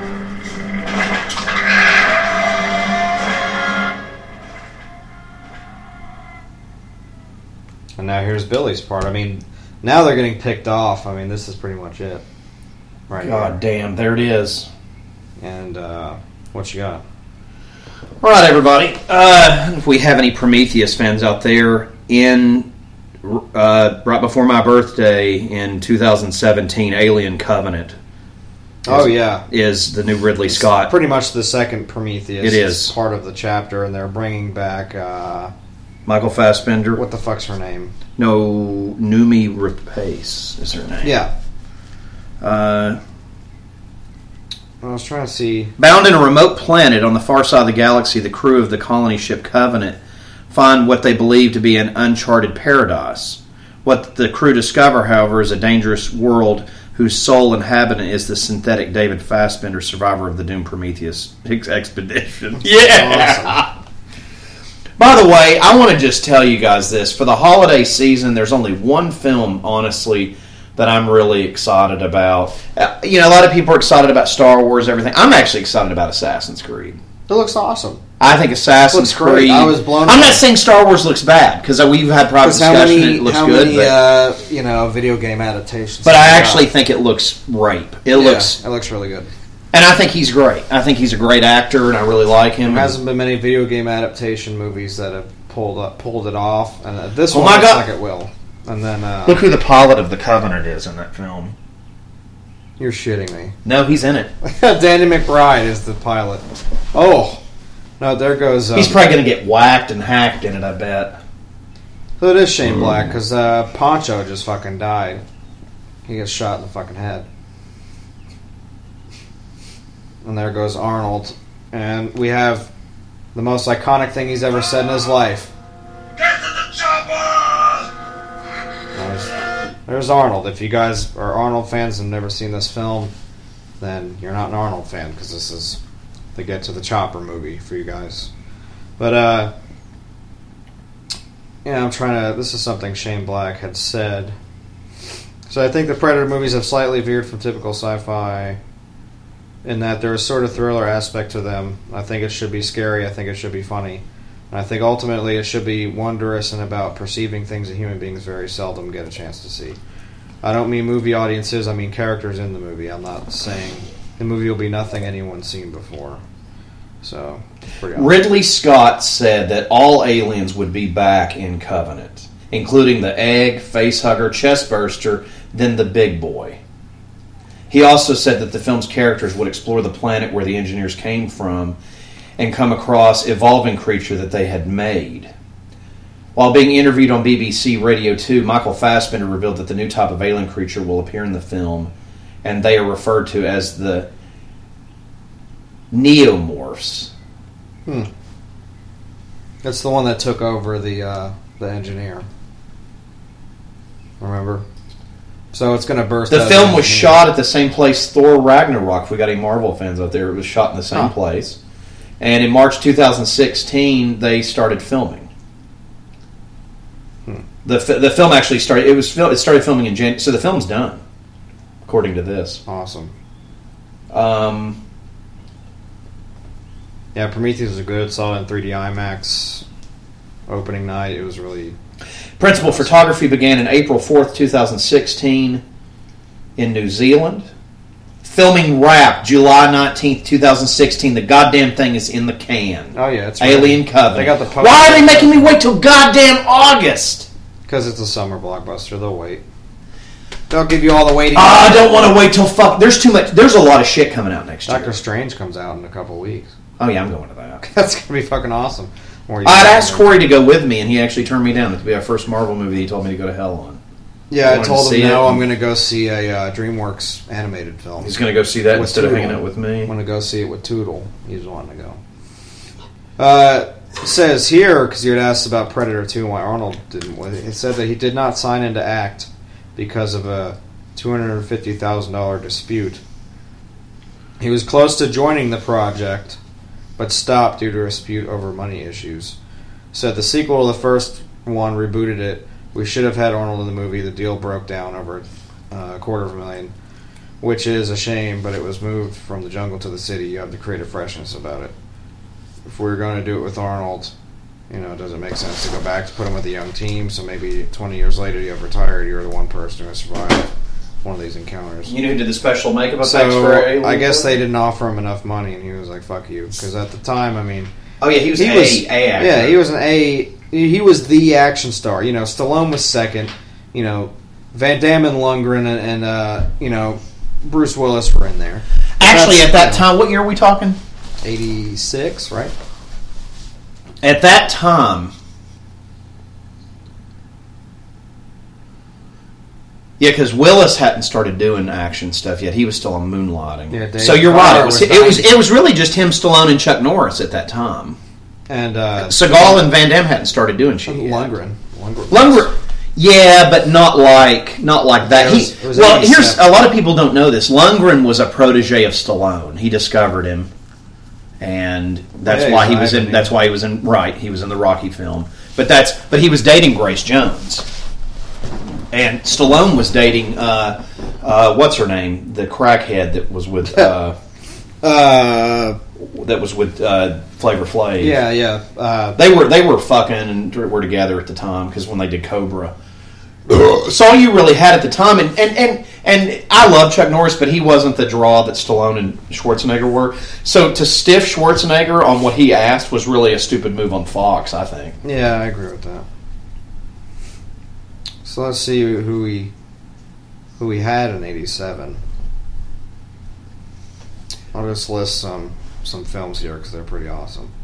Uh, this is a fun a fun little thing. Went out in the year 1987. Action movies. We had RoboCop, so that's Peter Weller being a badass. But that wasn't really. That's no, more it's just sci-fi, but it's yeah. awesome. This is just action. Oh, movies. okay, got you. Uh, you know, you had Predator come out. You had Lethal Weapon. So you know, Mel Gibson. I think those movies are overrated. They are. The first one's pretty awesome though.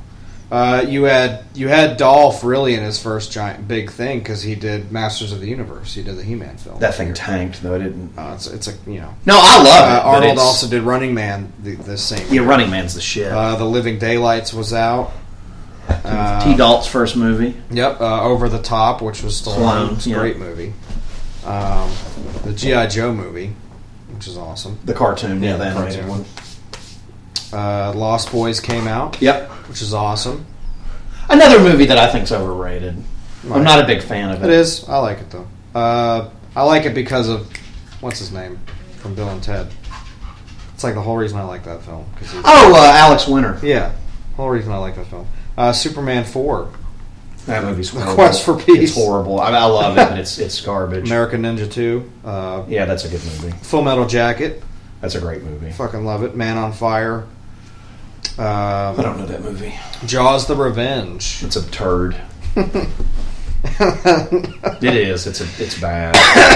I'll watch it, but it is a turd. Yeah, It's a guilty pleasure. uh, Dragnet. Love it. That's my. That is my favorite movie with Dan Aykroyd. Yeah, And it's a damn good Tom Hanks film. People have never seen it when he was a comedian before he was a theory of actor. right. And he's cashing checks. Yeah. Um, yeah, that's all the really good ones I see on here. But that's pretty awesome. You know, seemed like a pretty good year. I still think after all those times. Who did he just pull the spawn out of? Uh, Billy. I think so. This part's cool too. All the parts where you start to see Predator do his tribal shit's pretty awesome, and then Arnold's doing his own thing. He's got his own little setup going, where he's just making fucking bows, and this whole rest of the movie's awesome. It's just one of a kind, really. Um, I don't know. I never did. I never. I never in my entire life have done the go-to films from actors. Right. Like everybody's, you know, Bruce Willis. Everybody's Die Hard. I'm not. Last Boy Scout's the one I like. yeah, I just like that's I don't know. one I I've, like. never. I, I, I'm I'm not. not a- shit for this. I've never really been a Bruce Willis fan. I'm not a go-to. No, I'm talking with action movies. Like like everybody, everybody's go-to movie uh, with with certain actors is just is. I don't usually agree with it. Right. Like like Chuck Norris, I totally don't agree with people on the stuff that they like of his. Octagon's probably my favorite. Uh, missing in action. The Joe, the Joe. Zito. That's the that did Friday Four. That's Oh, that's, that's my too, that's yeah. my. Sh- I I don't know. I never I never went with that path with people with that. Same thing with Van Damme. Like uh, a lot of people don't even like him at all, but. Most people will say Bloodsport. I like Bloodsport, but I'll take Cop's Kickboxer any day over My two favorites are are Time Cop and Cyborg, and then uh, if I had to go with another one, honestly, I fucking love Street Fighter. That movie's corny, but I love See, it. kick, Kickboxer is my Oh, it's that's great. my fucking jam. Time Cop's my favorite for sure. Bloodsport's in there. I like And the See, quest, Van Damme's the different quest because is, I, the I quest just is fucking awesome. I don't really like that. You Roger that Moore can't even save that for me. I don't I don't like that one. And he wrote it and directed it, and I don't. Roger Moore did. No, uh, John Claude. Oh, I was gonna say, but I just shit. couldn't get into it. I love that. Uh, Not as much Time Cop. Sudden Time Death Cop's- is Sudden one of Death my is favorites. great, of course. Hard hard hard Target though is probably my that's my jam. a that one's one. it's a John Woo movie too. But But of course, But- Arnold. this is my go-to Arnold. Besides, You know, if, you know. if you put a gun to my head, Or Terminator. my favorite Arnold Schwarzenegger movie is Running Man. oh, it's great. Love it. Then Total Recall, then the Conans, then Terminator. That see, this is low on my list. I'm not. I'm, never really was in. I don't. There, this was one as a as a kid. This was crammed down your throat. Yeah. it's like Aliens. It's the same thing. It was crammed down my throat. I'm not saying it's bad. It just I was just like, eh. Do you know what I mean? It's one of those. It was lackluster to me. Like I just was like, eh. Like I don't. I don't know. I'm not one of the like. There's a, a guy I know, and he collects all this predator stuff. And I'm just like, eh, I don't really. Right. It's not my thing. And honestly, most of the predator collectibles aren't worth shit because it's so oversaturated. There's so much of it. Yeah. It's like alien crap. None of that stuff's worth any money. Well, they all oversaturated it. It's And you could- oversaturated and you- now, and you could still currently. buy it. It's could- yeah, it's ridiculous. There's so much There's of so it. You much. can still buy it's the just- oldest thing, and it'll be Yeah, it's it'll still have the KB Toys label on it. And Yeah. it's worth nothing. Yeah, it ain't worth shit. You can get it at a fucking yard sale for. Yeah, you're exactly right. And they're there. You're too. Exactly. like- you're You wouldn't be exactly like, "Whoa, right. I actually found this." It's like, of course I found it. There's a guy that I went to school with. I actually saw this in the theater with him, Rick, and Rick was really into this stuff, and he literally ruined it for me Yeah. because it was just Yeah. just constantly, you know. well, you know. It, it's kind of it's kind of like the thing I told somebody the other day. Was it, to go along the same lines as this? It's the reason I don't like Iron Man. He's been crammed down my throat so much, Yeah. like Spider Man, that I think they're fags. I just don't like either one of them. yeah. It's crammed down your throat so much to the point of I, I get suffocated. I can't breathe. Well, see, you're not like a lot of people because most people would just deal with that, and then they, Oh, I mean, wait, I don't operate like Then they that. don't have their own opinion. You know what I mean? That's why I'm a unique individual. I don't do my thing, you know. But there's other stuff, and I, I wanted to actually talk to everybody about this. This is exciting, um, and I have you to thank for this. Um, there are certain things nowadays that I'm like, you know what? I'm taking it back, Yeah, and I did that the other night with you. We went and saw Phantasm. we did. I'm taking it back. You know why? The troll that was at the theater that we were at, I got him into it. And he's walking around like he's hot shit. It's like, motherfucker, you watch my VHS tape of this shit. Yeah. DVD, whatever it was. You so blow me. I'm taking it back. It's like it's like uh, Clerks too. I'm taking it back. Yep. I am. There's certain things I'm like, sorry, I'm taking it back. You know. And there's other things I've never given up. The the one thing that probably the only thing in my life besides horror, specific horror stuff, I've never given up Vincent Price. I've never given up the Friday the Thirteenth films. I did give up on Freddy, and it's weird. Like as I've gotten older, I just think Freddy's dumb. I just don't His like first him. two are I just. I just Yeah. don't I just don't like him you know, I, Robert Englund's a great guy or whatever, but like, there's a lot of stuff I've never given up. I've never given up Hellraiser. I've never given up Friday the Thirteenth. I've never Friday the Thirteenth is just one of my it, Michael Myers. It's my jam. I don't care. Do whatever you want, Rob Zombie. I, I that's my jam. That's my shit. But thanks to you, and I want to thank Mr. Gorecrust here for this because Thank you, thank you. Phantasm taking it back. It's our thing, you know. I'm taking it back. I saw that shit as a kid. I saw it in the fucking theaters. I'm taking it back. Chris Reeve Superman never gave up on that. There's tons of stuff from my childhood that I am very protect. Star Trek, whoa, look out! That shit's got a fortress around that. you know, I've never given, and I never have, and I never will. But there are certain things that I've given up because pop culture's ruined it. Let's do let's do some of the things. Predator, Alien, Star Wars. I can sit here all fucking day doing it. I've just gave up on it because it's so oversaturated and so down your fucking throat. Spider Man, loved him as a kid, hate him now. Can't stand him. I don't even want to see anything with him on it. Like he makes me want to vomit. I didn't. I bought Civil War a steelbook, a limited thing. I'm never opening it because I don't want to see his dumb ass in that film. He's just annoying. You know, and there's just certain things, but I loved him as a kid. But you get older, Batman never gave up on him. Oh, there's certain there's certain things I refuse to let society ruin for me. However, there's a whole other list of stuff that I've let society ruin for me: zombie stuff, uh, fucking uh, Star Wars. Uh, the Predator Alien. uh, Predator Alien did it to itself, though. Really, it, it oversaturated its own market. I'm not talking about this film. I'm talking about just the character. It's in everything. Yeah. It's okay. Okay, enough. Kiss. I, I love Kiss. I don't really enjoy Kiss anymore because it's it. They oversaturated me with too much stuff. Yeah, once once you get to the point where they're selling rubber duckies for your bathtub with Kiss makeup on it, it's I like, just- come on, man. You know. And they Gene doesn't need any money. He thinks he they start doing does. the It's Dr like- commercials and stuff. Yeah, I mean, like- it's just it's, It's like this isn't seventy, you know, seventy one. It's like if know, it oversaturates itself, and, and that happens with stuff, and I and I think it's important for people. This is I think very valid to our podcast. You know, I, I get oversaturated bands. I can sit here right now and name off a thousand bands that have oversaturated themselves to the point where I can't even look or listen to them. yeah. Not that it's stuff. It's nothing we've had on here or any of the people we've discussed or anything like that. But there there are bands that I'm just like, wow. You know, this is this was old then. It's real old now. Yeah. you know, like I'll be uh, at a store or something and see a CD from a band, and I'm like, why are you still putting music out? Or they have a CD out? Like, oh, of course they do. They just put one out two weeks ago. It's like, why are you still putting music out? Like, I mean, I just, you know, and it's nothing of it, and I'm not even going to mention any of the band. It's nothing, I'm not attacking anything. It's just, it's one of those things where I'm just like, wow, why are you still putting material out? yeah. Well, people just got to make money, and people always have their opinions and what they like. They're wanting to You know, maybe, cram it down people's throats. maybe, maybe I should share the band because this is a band I've never liked. I think they're garbage. I don't think anything they did was unique. I don't think they have anything to say. And they act like they're a death metal band. Who's that? Korn. Korn. They have a brand new album out. Oh yeah, it's uh, And I'm like, why are you still putting music out? Your scene is stinking, rotting, dead. yeah. I don't. It's dead.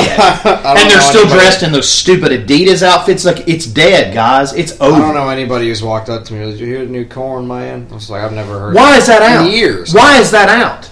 If you're if you're I mean, it's it's as Oh. unimportant and unre- unrelevant as a new Metallica record. I don't care. I'm tired of people going, "You heard that Talker?" No, and I haven't listened to them in years because I saw them with Cliff Burton. Why would I listen to that garbage that they're putting out? yeah But why? the same thing you just said. Why? Why is Korn? Why? Why is there a Korn album out?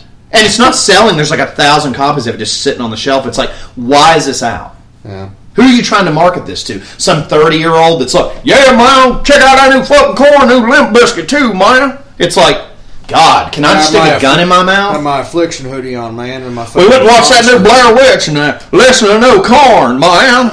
I just don't get it, and, I, and that's nothing against the Blair Witch film, but you know what I mean. It's like, it's like, who are you marketing this to? Because it's not to me. Yeah. It's not to me either. No, I- God, no. You're actually, yeah, but you were a toddler when No, that shit I was. was. uh, I was like, well, 94 I was five- 94 I was four years old. that's what i'm saying you're it's like who I, i'm 30 and i work at verizon wireless let me get that new Korn man i just don't get it Let me get that Fox Racing beanie with pre-ordering it from Best Buy. god it's fucking good man You see that Turtles too? I'm gonna get me a new Korn. i know it's like god who are you what what You know what I think weird it is, and that crazy the- person The, in newer, marketing the newer South. Park episodes make fun of this thing. People my age and a little bit older are in this. are you considered a millennial Yes. i like some millennial stuff and i'm fucking ancient No. i mean i'm 28 but i'm ancient Millennials start. or am i 48 how old am i people 80s. or am i 88 You're 21. Remember? Well, I'm technically immortal, but I live on the I live off the blood of others. But anyway, but no, but I mean seriously, it's like I, I see stuff like that. I'm like, who are you marketing this to? You know, like I like I, and it could be any. It has nothing to do with any type of genre of music. I'll just see it, and I'm like, what cousin fucker came in here and bought this? You know. I hate to be mean here a second, guys. We probably have some fans of this band in here, but I, I want to actually take a second because I went and listened to this piece of shit. Why is Meshuggah still putting out music? have you listened to it? It's a piece of shit. No, I haven't. It is a one. huge piece of shit. It's just a piece of shit. they haven't done anything good, in my opinion, since the late '90s. I'm like, th- this is so horrible and boring and slow. Are they great musicians? Sure. Okay, I'm I'm not a millennial because in 2000 I was 10.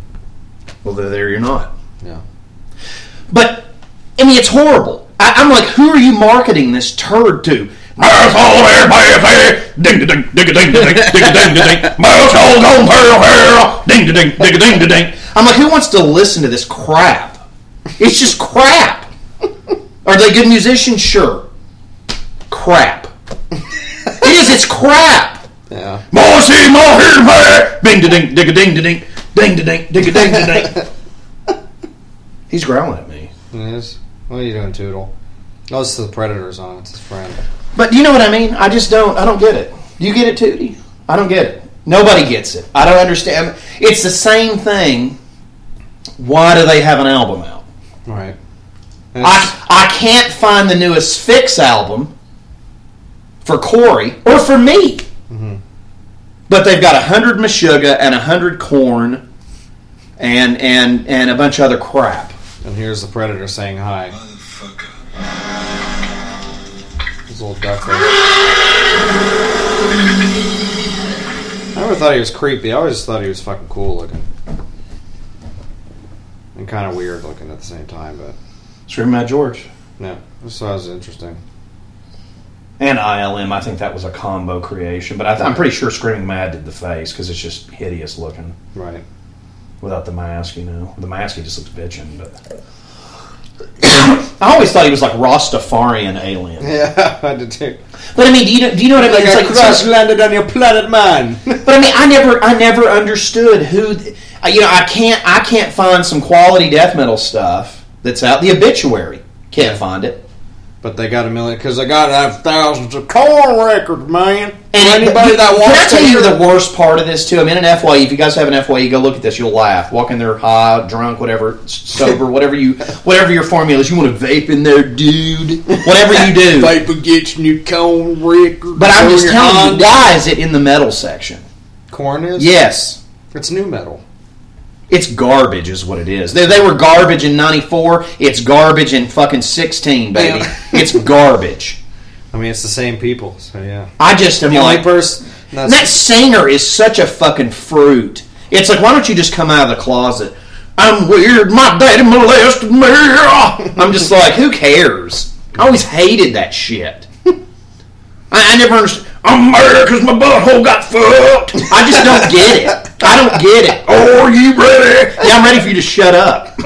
and here we are, fucking You know, it's just a fucking. 2016, and Korn still. I know he's like, you ready? It's fucking stupid. Here, here's you another one. Since I'm since I'm making fun of nu metal, why is Disturbed still putting out music? Because they make a lot of money. They've actually gradually made more money every record. That's sad. It's because all these people. Here's your call, make a bomb, make a Carol.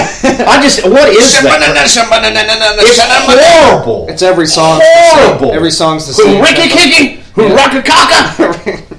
They make a lot of money. That's I don't know why. It's garbage. It is just, it's it's a 45 minute turd. Yeah, that's a really I, long I, turd. you know when I, and it's it's funny because our old buddy Sam I Dunn, always, I always like that part. You just like Sam Dunn just did a fucking nu metal episode. the predator. He just starts like toying with him, but he's like he's like picking at the leaves. He kind of acts like a little child. He's like, "Ooh, leaves." I always thought that was kind of funny. He actually made the predator cute. but do you know what I mean? We're at an hour and thirty-eight minutes, thirty-two seconds, guys. So, uh, you But your but your old buddy Sam Dunn did a fucking he did a nu metal episode last week. I bet he did. And he was like, "The new cooler." I bet he's going to review the new oh Korn. oh it is. the new cooler. He loves Turn it up. He did tell you to turn it up. He wants everybody to turn it up He needs to fucking because he probably off. had his bottom fisted by his dad too. Yeah. You know, I, I, I, I, do- I just don't care. I don't know. I, you know, I hate to be critical of an artist, but if you've been molested, I don't really want to hear about it. I don't want to hear about it if I'm dating you. I damn sure don't want to hear about it if you've actually had it done to you. I don't care. I just don't. Is it a horrible thing that happened? Sure. Do I want to hear about it in a CD that I just spent fucking ten dollars on? No. It's fucking dumb. I just I don't know. Call me crazy. I'd rather hear about Satan and fucking people getting hacked up and other shit. I don't really want to hear about that. Yeah. You know, I just don't. You know, make fun of me for liking power metal. I'd rather hear about guys singing about mountains and waterfalls than hear about some guy's dick getting in his butt. You know, it's, just not interested in hearing about it. I think it's awful. I'm not condoning it, but I don't want to hear about it on a record. And that whole first Korn record, they can say whatever they want. That whole record's about Well, being molested. Speaking of molested, uh, Arnold just pounded his giant log into the predator. now he's now he's dying because he got pounded so hard. Oh, here we go. What the hell are you?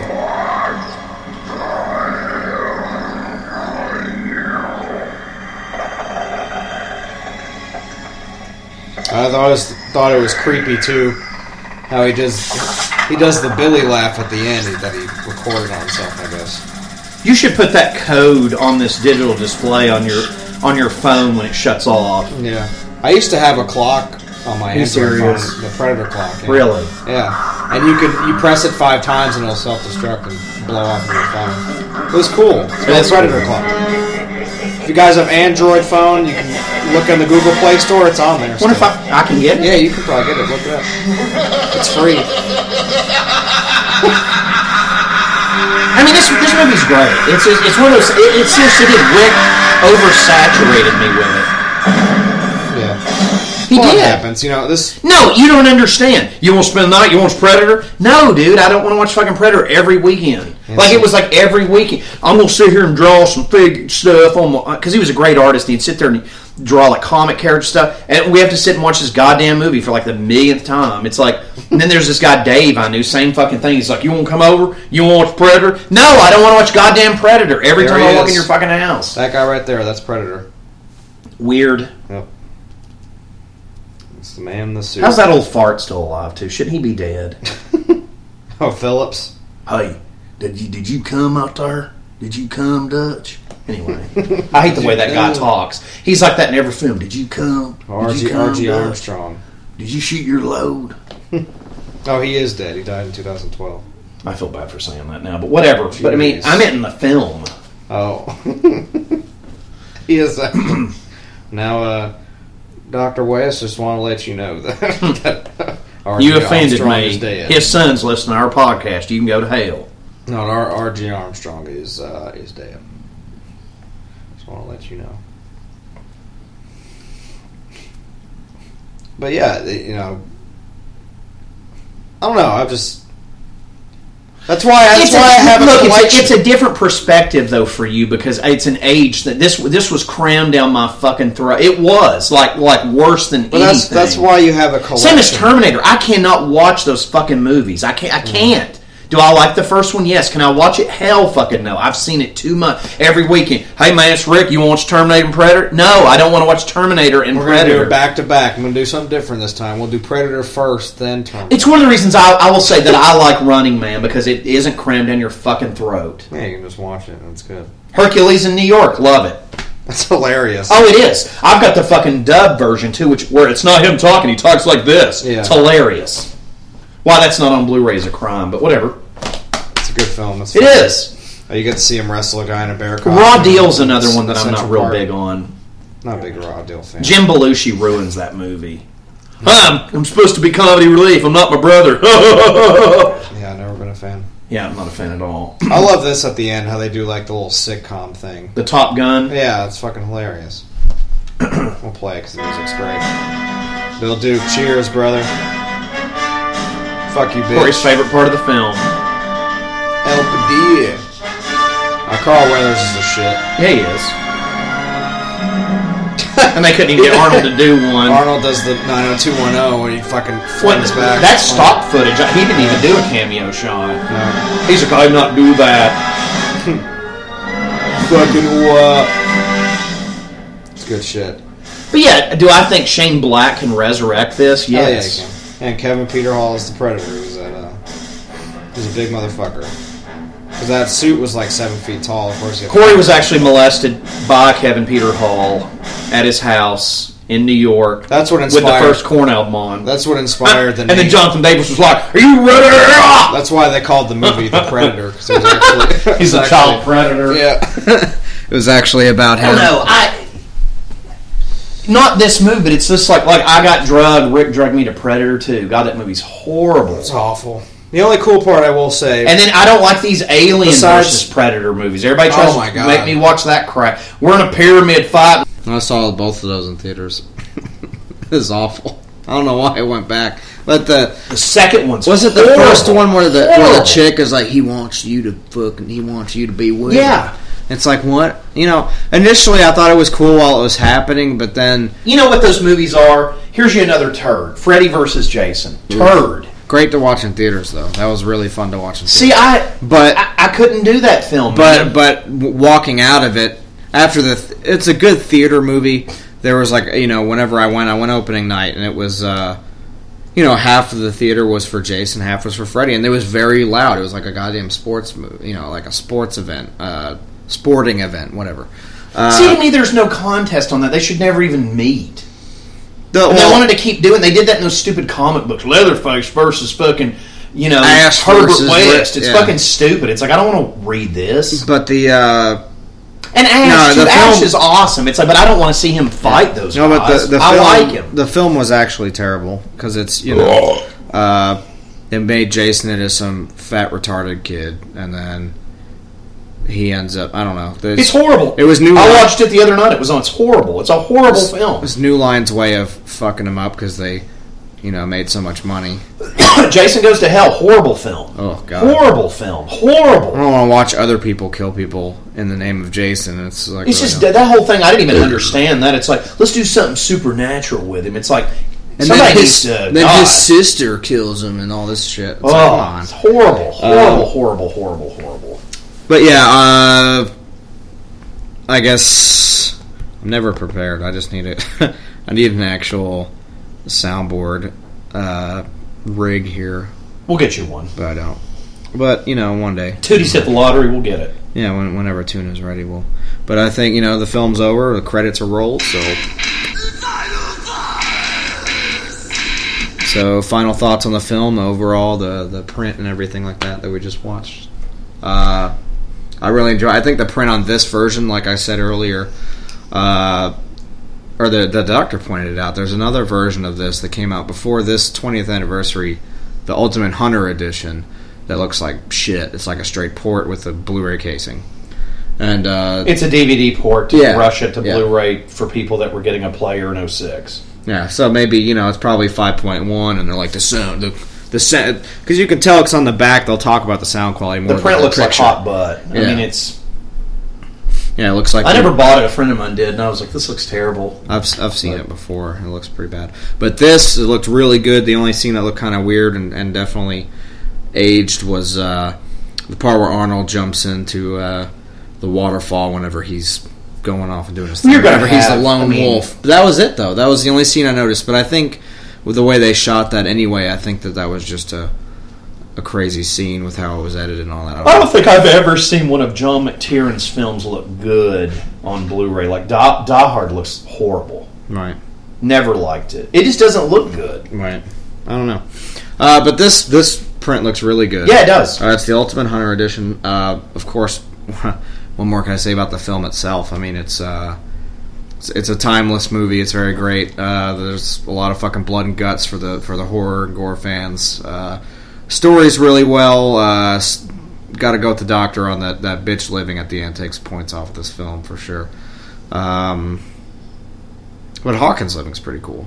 But uh, yeah, you know, it's it's it's got a good pace to it. There's a couple of, of scenes where you're just kind of dead. The movie you flows know. real good. You Yeah. got the action thing at the beginning, then the hunting, and then him hunting and fighting at the end. It's it's. I mean, it's pretty boom, boom, boom, but it's Yeah. it's good. And when the people get picked off, I mean, it happens just like a slasher. It's like one after the other. You want to hear something really quick. weird? This is relays into this. This is be my little final piece for this. A lot of people probably don't know this. This is something that I followed heavily because I'm a huge Planet of the Apes fan. Right.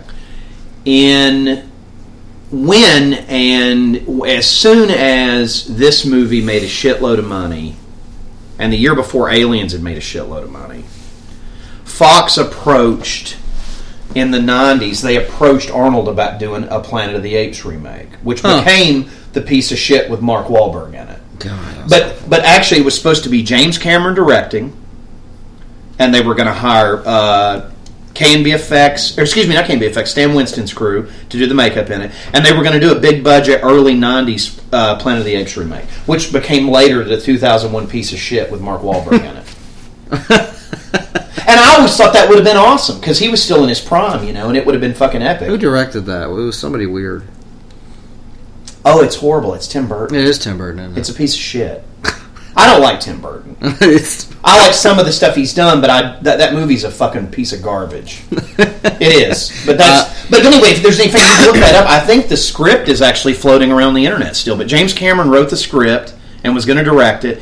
Huge budget from Fox, and and Arnold was going to be uh, Tr- Charlton Heston's character. yeah. Except, yeah, so.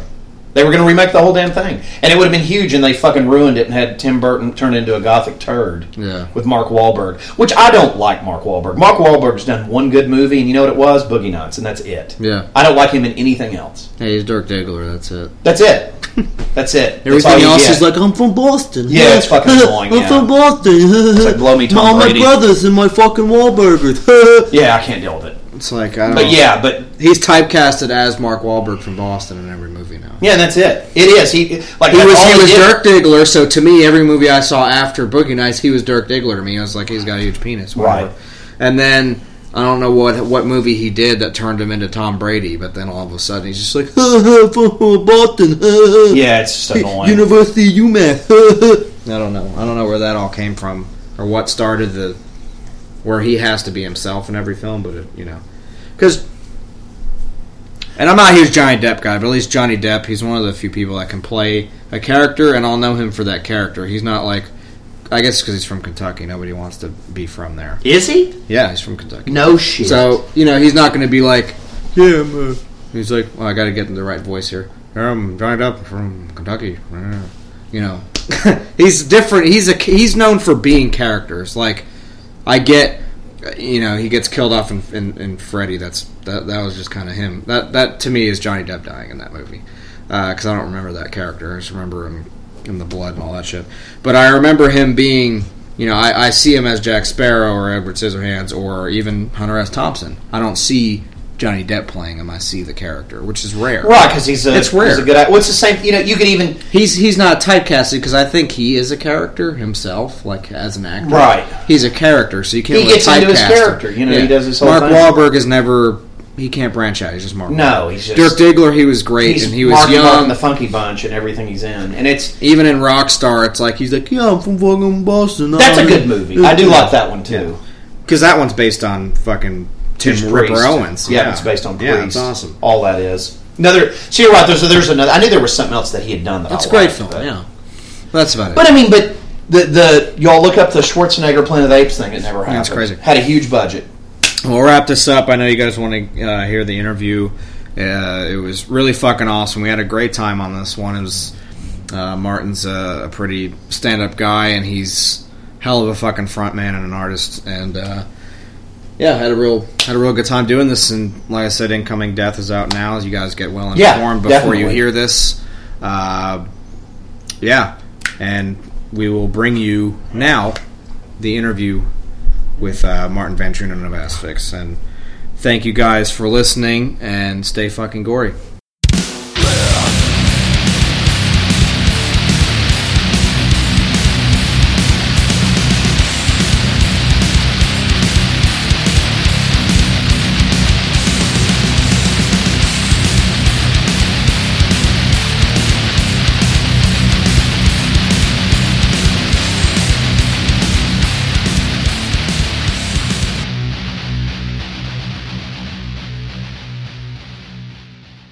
And we are here with the mighty Martin Van Drunen from Asphyx. How we doing, man?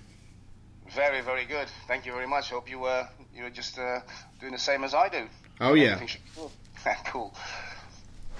So uh, we wanted to do a. Uh, we'll start with a brief history of uh, how you joined Asphyx and all that, if you uh, if you don't care. Yeah, sure. Go ahead. All right. So tell us a little bit about how all that started for you. It's, it's quite a long story, like digging in the past. But uh, the thing is, of course, that uh, I left Pestilence, uh, which was my uh, my first band, Oh yeah. and um, uh, yeah, I was already like for a long time in contact with Bob of uh, of Asphyx, and um, uh, yeah, because we were tape traders, you know, back in the days. Right, oh, yeah. uh, yeah. When he, when he found out that I was out of Pestilence, the first thing he did was like calling me and asking me if I would join Asphyx, and so um, yeah, I, I went into the rehearsal room with them, and um, yeah, well, the first thing that um, I noticed was they were playing incredibly loud, and I was like, okay, this is the way I like it, you know. Right. so that's a bit, um, yeah, a very brief story of it. Awesome. And then comes to uh, the rack would be the first full length you did with them, correct? Yeah, true. That was the first. Uh, yeah, because the thing was, um, uh, when I entered Asphyx, uh, they just signed with Century Media, and in fact, the label, of course, was a bit pleased that I joined the band because Pestilence, you know, already had a little bit of a name. Sure. So for them, that was, you know, that was just like a little small little bonus. And yeah, we so so. Um, um, they were already working on all the songs of the rack, so I contributed a little bit with a few songs, like writing some tunes of Vermin and um, and the title track. And, Right. Um, yeah. So we brought it out, and uh, I think we recorded it in three days, including the mix. Wow. It's impressive. Yeah. So um, yeah. Awesome, awesome. And what was the uh, the tour cycle like for the for the rack? Did you guys do a good bit of touring for that, or Yeah, yeah, yeah, yeah, yeah. We did. Uh, the first thing we did was uh, uh, we went on tour together with Entombed. Uh, Awesome. Yeah, we were like you know old friends of ours, so we were really pleased, you know, to be with them. And they just had a Left Hand Path out, you know, because yeah, it was all back in those days. oh, it's killer. And then um, I think uh, after that one, we went on a quite an extensive one together with Benediction and Bolt Thrower. So, oh uh, man, yeah, it was like you know, you had these days where, where yeah, like every package is now like seems like a kind of a yeah dream to other people, but uh, yeah, it just happened. You know, that was great. That's and I think we stayed on the road for for that last tour was I think about five weeks all all, all over Europe. right? And you do any U.S. touring for the for that record? No, never, never happened. Wow. Uh, uh, yeah, Uh, I don't know why. It was. I think because yeah, back then it was really tough for uh, for European bands and also especially like death metal bands to tour the US. You know, there were Right. there were a few names, but like you know, a band like us was just too small. You know, to do touring there. You needed Sure. to um, to uh, find like uh, you know a bigger band and then more or less like buy yourself in. Right. And yeah, we do. You know, we just didn't have the finances to do that. And next time we had to find like a band that yeah would be suitable. You know, for us like to join them on tour, and yeah, there was not really one available. Right. So yeah, so it never happened. Wow. Uh, and then we move on to go to Last One on Earth would be your next record, right? yeah, yeah, and that was that was my last one together with uh, you know with the, with Bob and Eric. Right. Uh, yeah, that was actually like because the rack was. Uh, it was written by a whole bunch of people, in fact, you know, because they, they really had a shitload of lineup changes before that. So that, I don't know, there was really a lot of people that contributed to the rack. But the last one was really an album that we wrote all, you know, with, just with the three of us. Right. And uh, I think that's that's why it sounds a bit different than the rack, and is a bit of a different album. But it really, yeah, I think that that really um, showed like the way that Asphyx was heading and, and was becoming. So uh, Right.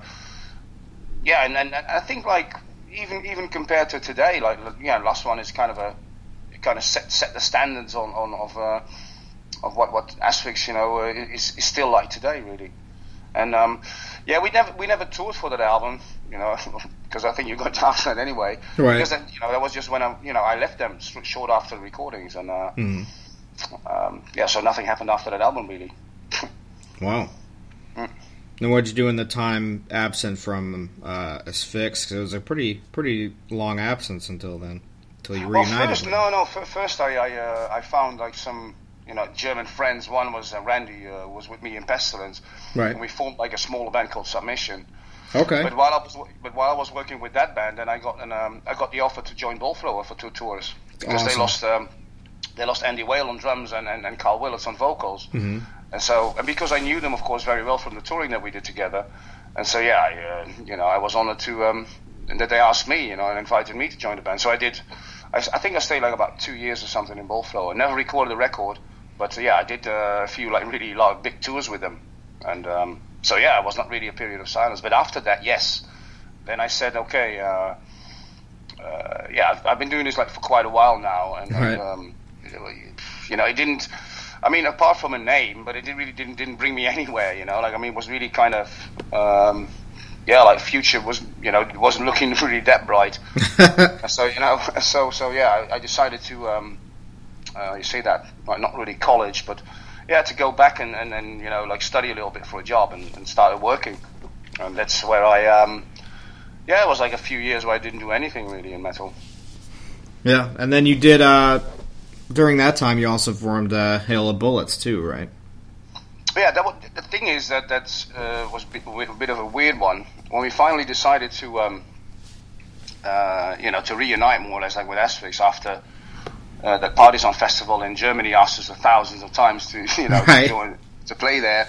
And we were like, no, no, no, it's not going to happen without Eric, you know, because uh, he, he didn't want to, but he didn't, he didn't want to do it, you know, at that time. And then finally we found Paul, and um, yeah, so so you know, he turned out to be the man on the guitar, and, and but yeah, it all it all came more or less like together. So I was asked for Hail of Bullets. Stefan set that more or less up. Uh, uh, but okay, you know, I'm just looking for some old school veterans here in the Netherlands to, Right. you know, to form kind of a band uh, with an idea. Yeah, and then I met Paul there, and Paul like asked like, okay, so what about Asphyx? I go, whoa. The funny thing about about, about this story was like later on, um, I reminded me of him. You know, I mean, I reminded him like about what he asked, and then he said, "Oh shit, you know, actually I was a little bit drunk. you know, I was bragging a little bit." And um, yeah, but we, you know, we, we, we just invited him to the practice room, and then he just blew us away with the guitar sound. So actually, Hail of Bullets and Asphyx they started, you know, together again more or less like at the same time. Right. And then you moved on to uh, Death the Brutal Way, which is definitely my favorite um, Asphyx album for sure. All right, cool.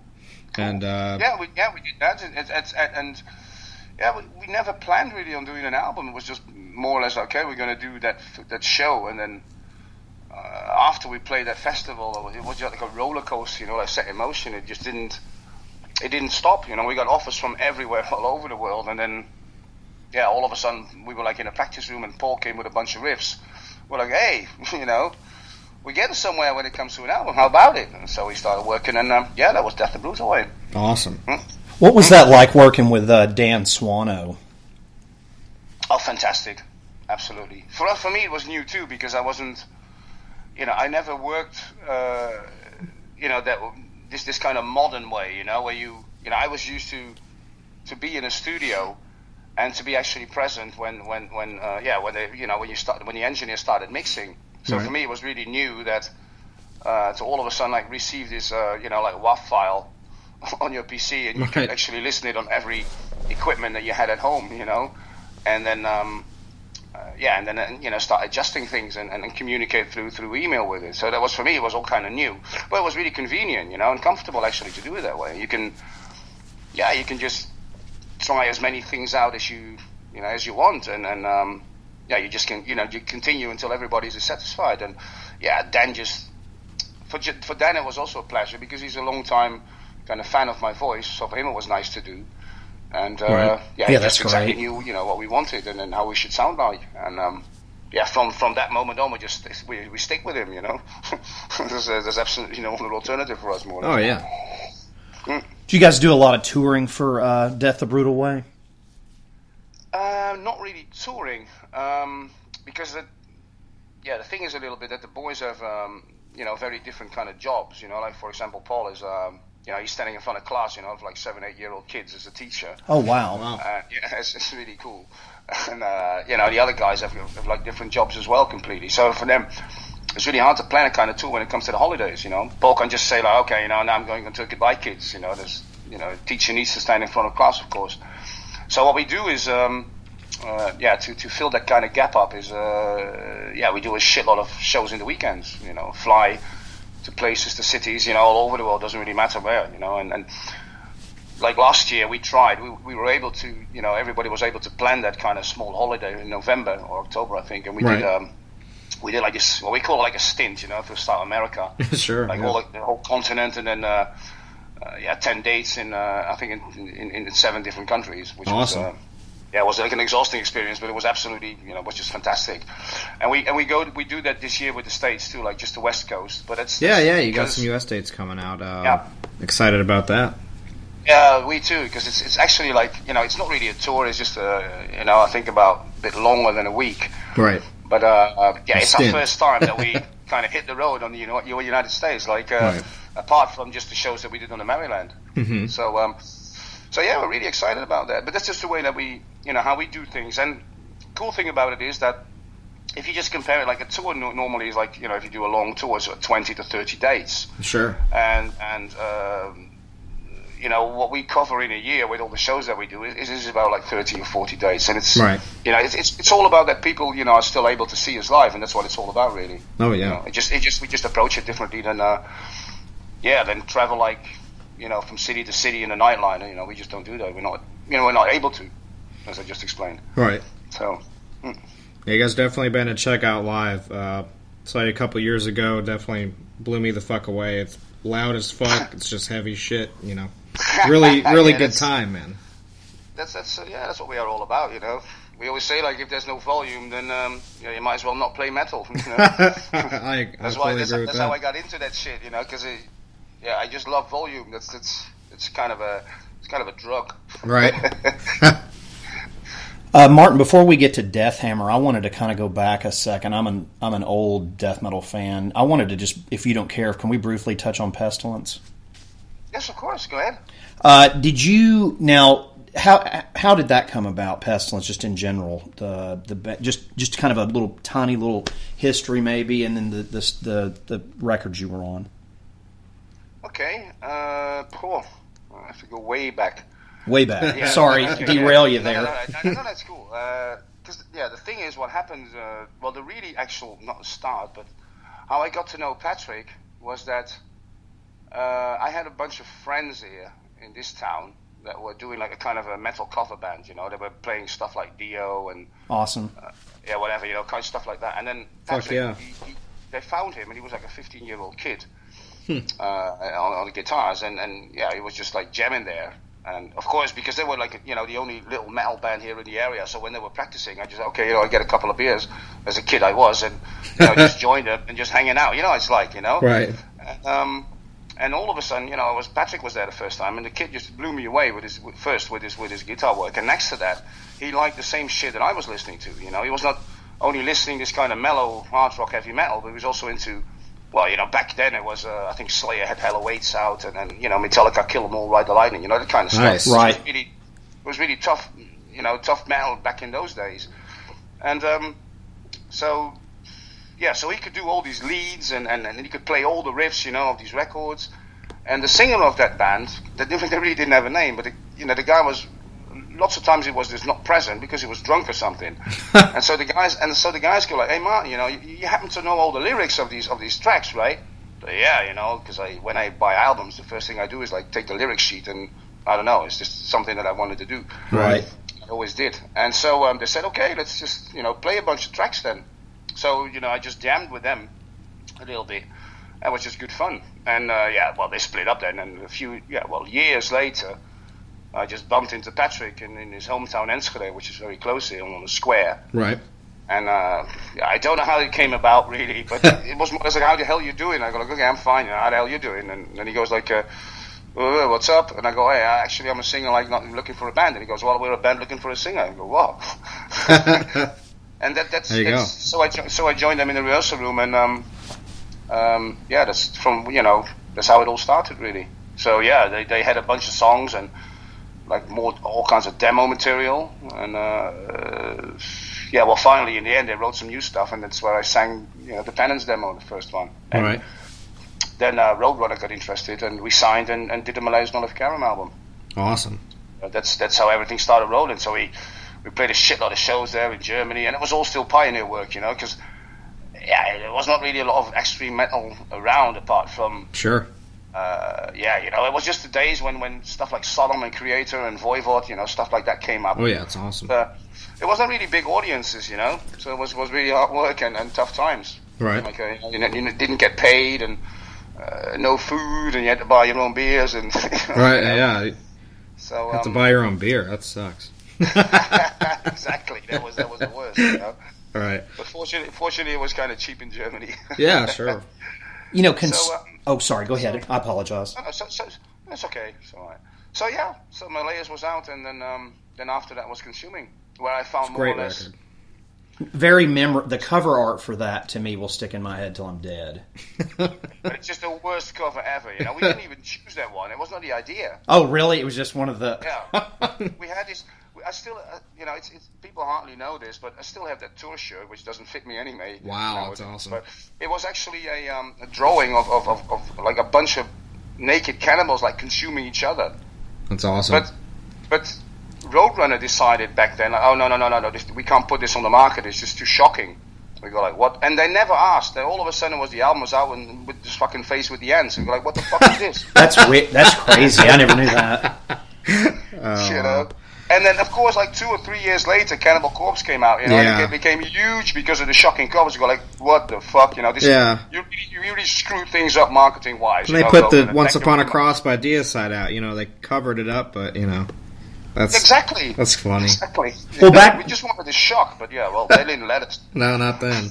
Back then, I think they did that. Uh, I know they did. I know the obituary cause of death album was supposed to be the cover of Sepultura Rise, I believe. Oh, I have no idea. Yeah, I'm pretty sure that's what it was. Like they were bad about it because I've actually talked to some uh, people about that before, and it's like they Roadrunner was notorious for switching like album art on people like at the last minute. So Oh well, it's good. Good. So we're, we're not the only ones. no, no, because if, if I'm not mistaken, I you probably have to look that up, but I'm pretty sure obituary's cause of death was supposed to be the cover for a rise, uh, Sepultura's Arise. So I don't know, but First time I I do did love that Arise Crazy. cover though. Either way, well, no, I mean they're both are great covers, but it's like it's just I don't know. right? Roadrunner, I guess, did their thing. But uh, Yeah.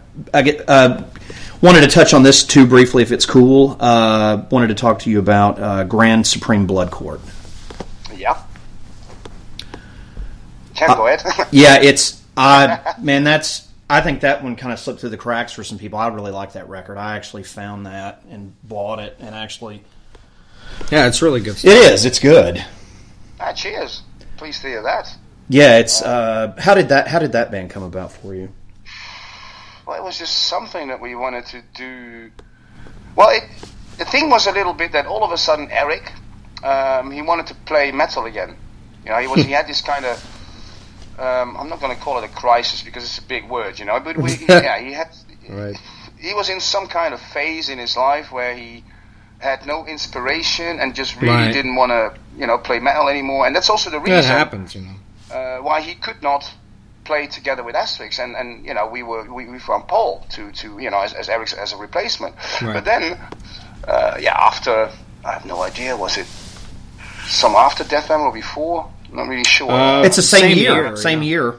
Yeah, okay, so yeah, exactly. And so, but Eric, as, as a good friend of me and Bob, of course, um, yeah, he really wanted to, you know, start doing something again. You know, just just get his get his ideas out. Okay, well, you know, it's it's impossible to do that with Asphyx. We're not going to, because Paul is the is the one that wrote all, you know, every riff on Death the Brutal Way. It would be really respectless, you know, to Paul. Right. We would say all of a sudden, like, okay, Eric is going to join and you know, it's just not. That was just not feeling right. But still, we wanted to give him the opportunity to do something. And then, of course, Eric comes to me and said, "Well, uh, Martin, there's only one singer that I want to have, and it's you." Right. I said, "Okay, you know, just okay, just you know, we take it a little bit easy, and we just meet a little bit in the practice room, and we'll see what, what you know what's happening." And uh, yeah, we asked uh, Theo, who was with me in the Bullets, and uh, Alwin is actually bass player in Asphyx, but because Paul is writing all the riffs. Uh, so for Alwin, it was nice to pick up his guitar again because he's actually a guitar player Right. and put a lot of his ideas too together with Eric. And um, yeah, they, they, they fitted nicely together, and uh, yeah, that's how the album was started. You know, like like just for the fun of it, more or less. And uh, Right. yeah, Century Media said, "Hey, this is cool stuff. You know, we, you guys okay with it if we bring it out?" And sure. So that, that's how the thing happened. It was just a it was just a fun thing. I bought it blindly and then realized later that that you were on it, and I was like, it was just one of those one of those purchases where I was like, this cover looks cool, and I bought it. So Yeah. Yeah, well, And the name, you know, how you not sometimes like you're that? lucky when you, when you when you buy covers, Right. And, and just just go for that, you know. And Yeah. It, it turns out that the music is as cool as the cover too. oh yeah, definitely, definitely. And speaking of good covers, we'll go to Death Hammer. And Mm-hmm. who did the uh, album art for that? Axel Hermann. Wow, it's awesome. Yeah, he's, he's, he's absolutely. Um, It's one of my favorite Yeah. covers. I think there's so much. I don't know. It looks medieval, but it just looks nasty, and it looks you know, it's definitely a, a death metal uh, cover there. I really like that. Yeah, it's sick. And we'll talk Yeah, about you know. It's it's it's you know it's it's just one of this. I think it's Axel, one of Axel's best works. You know, and the cool thing is because we, yeah, with Asphyx we're like really a, a band with a certain tradition. You know, and, and Mhm. loyal also not only loyal to the fans but also loyal to the people that we always always worked with. Right. So Axel is actually the, same artist that did the covers for the Rack and did the cover for uh, Last One on Earth and, and Crush the Cenotaph and, and yeah, Right. so. uh, I think he was not available at the time of Death the Brutal Way, so that was a little bit of a you know kind of a digital cover. But in the end, we were not that happy. We're like, uh, you know, it just doesn't really fit Asphyx. So we said, okay, let's see if we can get uh, uh, Axel back on Death Hammer. And I quickly explained him like the idea what I had, and yeah, he came with this fantastic drawing, you know, with his book and Oh, it's awesome. you know this yeah like spewing out uh, all- like souls and gore. yeah, and- it's crazy. Yeah, it's it's a, fa- it's a fantastic cover. Yeah, I agree with you on that. Did you guys do a lot of touring for Death Hammer? Uh, as I said, not touring, but really a shitload of shows, yeah. Right. And, and and the weird part is that uh, even this year, you know, we still. I mean, it's four years ago since we did Death Hammer. Uh, we still had a shitload of shows going. You know, Right. Even, even before the new album was, uh, just you know, the offers just kept on coming. It, it, ne- it never stopped. So yeah, we really played uh, all over the world. Really. Even Russia, we did. You know, it was Right. amazing. Yeah. Now you write the the lyrics. hmm And what's your inspiration for that? You're really into into war and all that kind of stuff, which I think fascinates me too. I was a huge history buff when I was a kid. I always watched, you know, all the all that kind of shit. So just the lyrical content alone interested me when I first got into Asphyx. So, uh, what is your uh, influence on that, or is it just your fascination and stuff? Yeah, it's a lot. You know, it's just. It's, I mean, it's not just war that, that interests me. It's, it's basically like a really a lot of history. Right. And, uh, but not not just history. I also read like a shitload of books. You know, it's, Right. it's, it's my next. Uh, it's my other passion. You know, like next to metal, I just Sure. I devour books. You know, really a few in a week, and uh, by doing so, I mean, it's not that I get inspired by the title or the subject of the book, really, but it's just sometimes you have these, you know, like sub chapters or or they take on a you know an item where I go, wow, you know, this this kind of looks interesting, and then I you know make quickly a few notes, and after I'm going to do some research, and yeah, if it fits to to um, you know a particular song, because you know what I what I try to do, I always try to visualize like the music. You know, if if I hear something, Right. first thing I do is like, okay, so how do I picture this? You know, how do I picture this with, with, with you know the, the, the, the, the music that I'm hearing now? You know, if you've got like a fast song, you know, you, you can't write like a sad lyric, for example. Right. Uh, uh, you know, just or, or, or, or like with in this case with with the last album with Brandenburg,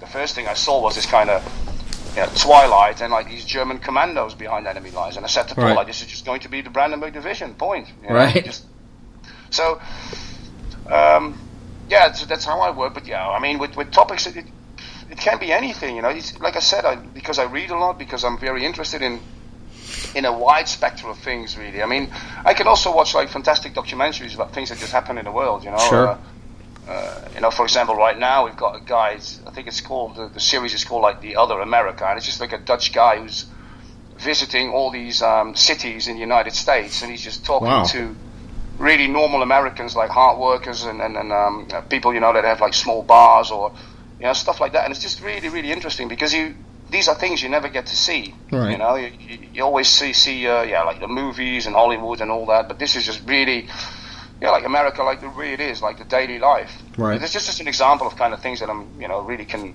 yeah can watch and, and yeah they're really um it's just really fascinating. That's awesome. There's one of my favorite lyrics is from Reign of the Brute on Hmm. Death Hammer. And it says, Eight foot high tall termites feast on human meat. Rape, rape the remnants of mankind, bearers of their seed. That's seed, yeah. it's, it's it's just you know Love that it's just shit. It's a kind of fantasy. You know? I mean, I, I also sometimes uh, I like you know because a lot of reading sometimes just yeah you know like it's get a bit tiring, and um, then I then I go back to comics. Oh, yeah. And, uh, I mean, this is not the thing that I have directly from a comic, but uh, yeah, it was an idea, you know. Mhm. But, uh, I think it was uh, uh, yeah, I saw somewhere like some kind of. I think it was from a very old X Men when they faced like a this, this disgusting race, the Brood, I think. Yeah, Yeah, yeah, the Brood. And then and they put this egg like in Wolverine, and then he's um he's the only one I think like surviving. It's awesome. Or actually, like you know, his his body because he you know he, he cures himself like so his body kills the egg, but all the others still have the eggs and in them. So, and, Yeah, it's and I think for me, like it's one of the best stories ever. You know, written for X Men. It's really old. In I tell people all the time X Men death metal, and they don't believe me. Well, now there's proof. Fuck, I mean, yeah, certain comics are really like you know bloody well done. Oh yeah. Uh, and then yeah, certain ones are really cool too, like really for adults. You know, I mean, Oh, I've got yeah. a, I've got a Batman versus Predator or something, and the blood is just dripping from the pages. I got like, you just can't keep this to kids. you know? Right. It's just crazy. That's good shit. But yeah, I, th- I think you know that. So yeah, so you see this kind of, uh, yeah, it's just an idea that I had. You know, like okay, so so yeah, the climate is changing, ice is melting, whatever happens, you know, like it's a kind Right. of a mutation going on on Earth, and you know, we're all like, you know, complete submission to these uh, large termites. Right. Yeah, it's typical death metal lyric. Oh yeah. So, brings us to 2016 Incoming Death. Tell us about that. Oof. Um, yeah, where to start with that one? um, well, of course, the, the, the, the first thing what is very um, important for this album is that Bob left like two two and a half years ago, I think, Right. and uh, for us that was a shock, you know, really. But but he said, you know, guys, I just I'm too busy. I don't see my kids anymore, my you know, and, and I really want to spend time with my family. Uh, Why the hell do I have kids for? You know, if I'm constantly away with the band and only at work. Right. So Right. said, so we go, okay, we totally, you know, respect that decision. I mean, family comes first, no matter what, you know. Sure. But for us, then after uh, we said like, yeah, well, it's over then. You know, without Bob, I mean, he's the founding member, so Right. You know, there's point in continuing. But then he said, like, guys, I, I'm, I don't want to be the one to, you know, that pulls out the plug. I really want you to continue. I mean, we've got a shitload of fans. Death Hammer is doing marvelously, and I just want you to continue. But yeah, I, I just have no idea who to replace. You know, who can replace me? And um, mm. and me and Alwin were, I think, driving back from some show or driving to a show. I don't know, together in a car. And all of a sudden, Alwin said to me, like, "What about Husky?" And uh, I was like, "What?" So I was quiet, like for ten minutes, and then all of a sudden, I thought to myself, "Fuck! If there's one person in the world, then it's him," you know. But the thing was, he was also drumming in Desaster, and Right. so I said to Alwin, like, "Yeah, he's a Desaster, you know," and, and we're really good friends with him. That's why we know him anyway. And we really don't want to rob them, you know, of their drummer. You know, Mm-hmm. it's, it's just it's, it's just completely disrespectful. But then Alwin said, "No, no, no, no. I think that they're going to take it a little bit easy because their guitar player just became a dad, and I think they only want to do maybe four or five shows a year." Oh, wow. I said, "Really?" I said, "Okay, then you know maybe we can approach him then." And so uh, yeah, we asked him, and you know, of course, he discussed it also too with his band fellows, and they said, "Yeah, Right. well, go for it, man. I mean, you're a, you're a, you- you're an Asphyx fan since." Uh, you know, since since you yeah since the very beginning. Sure. So for him, it was like a dream come true. Come true. And um, yeah, so he had to practice a lot, and, and uh, uh, you know, because we have uh, yeah very, you know, we, we change our set list like almost every show. You know, we don't want to have this kind of static set list. We really want to, you know, every show is like different on itself. So we have That's a smart. wide Yeah. uh, choice of songs that we play. So we had to learn about, I don't know, let's just say, thirty songs, I think. Wow. Damn. But he, I mean, of course, he knew them, you know, as an asset. Right. So that, but yeah, you know, he's a German. He lives far away from us, so it was really tough to, um, yeah, to, to you know book a rehearsal room and plan all that stuff.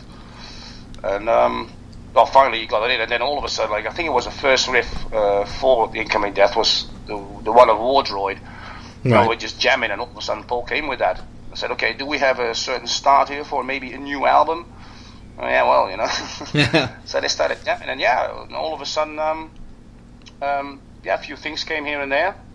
And then we were approached by Decibel magazine to do that Flexi series. Yeah, I got that. You did the the Deathable song or whatever. Yeah. I thought that was It's funny. Just a, yeah, it's just a fun thing, you know. It was like kind of a sidestep because a lot of people were gobbing on us like, uh, you know, rip R.I.P. You know, I mean, like, fuck, you know, you don't understand what it's all about. I mean, Right. Lemmy just died, and you know, we we always have been like really Motorhead has, has been an influence on, on us as well. So I always okay, call you guys. You're the the Motorhead of death metal. double bass kind of song, you know, like Oh, yeah. like Burner or you know, just just for the fun of it, and I just wrote these funny lyrics in the studio, and that was it. But of course, we had to book a studio Right. to, to record the death thing, and during those recordings, I don't know what happened, and then we finished like seven songs there. So that's where Century Media all of a sudden was like, okay, I think we may plan something here, and um, yeah, from there on, um, yeah, it all went like really fast, uh, and that's that's that's why Incoming Death came about. It's awesome. That was the uh, recording process. Did it feel more at home for you guys? It had been a little while since Death Hammer. Was it nice to get new stuff out there? And Oh yeah, definitely. Especially because you know certain songs are.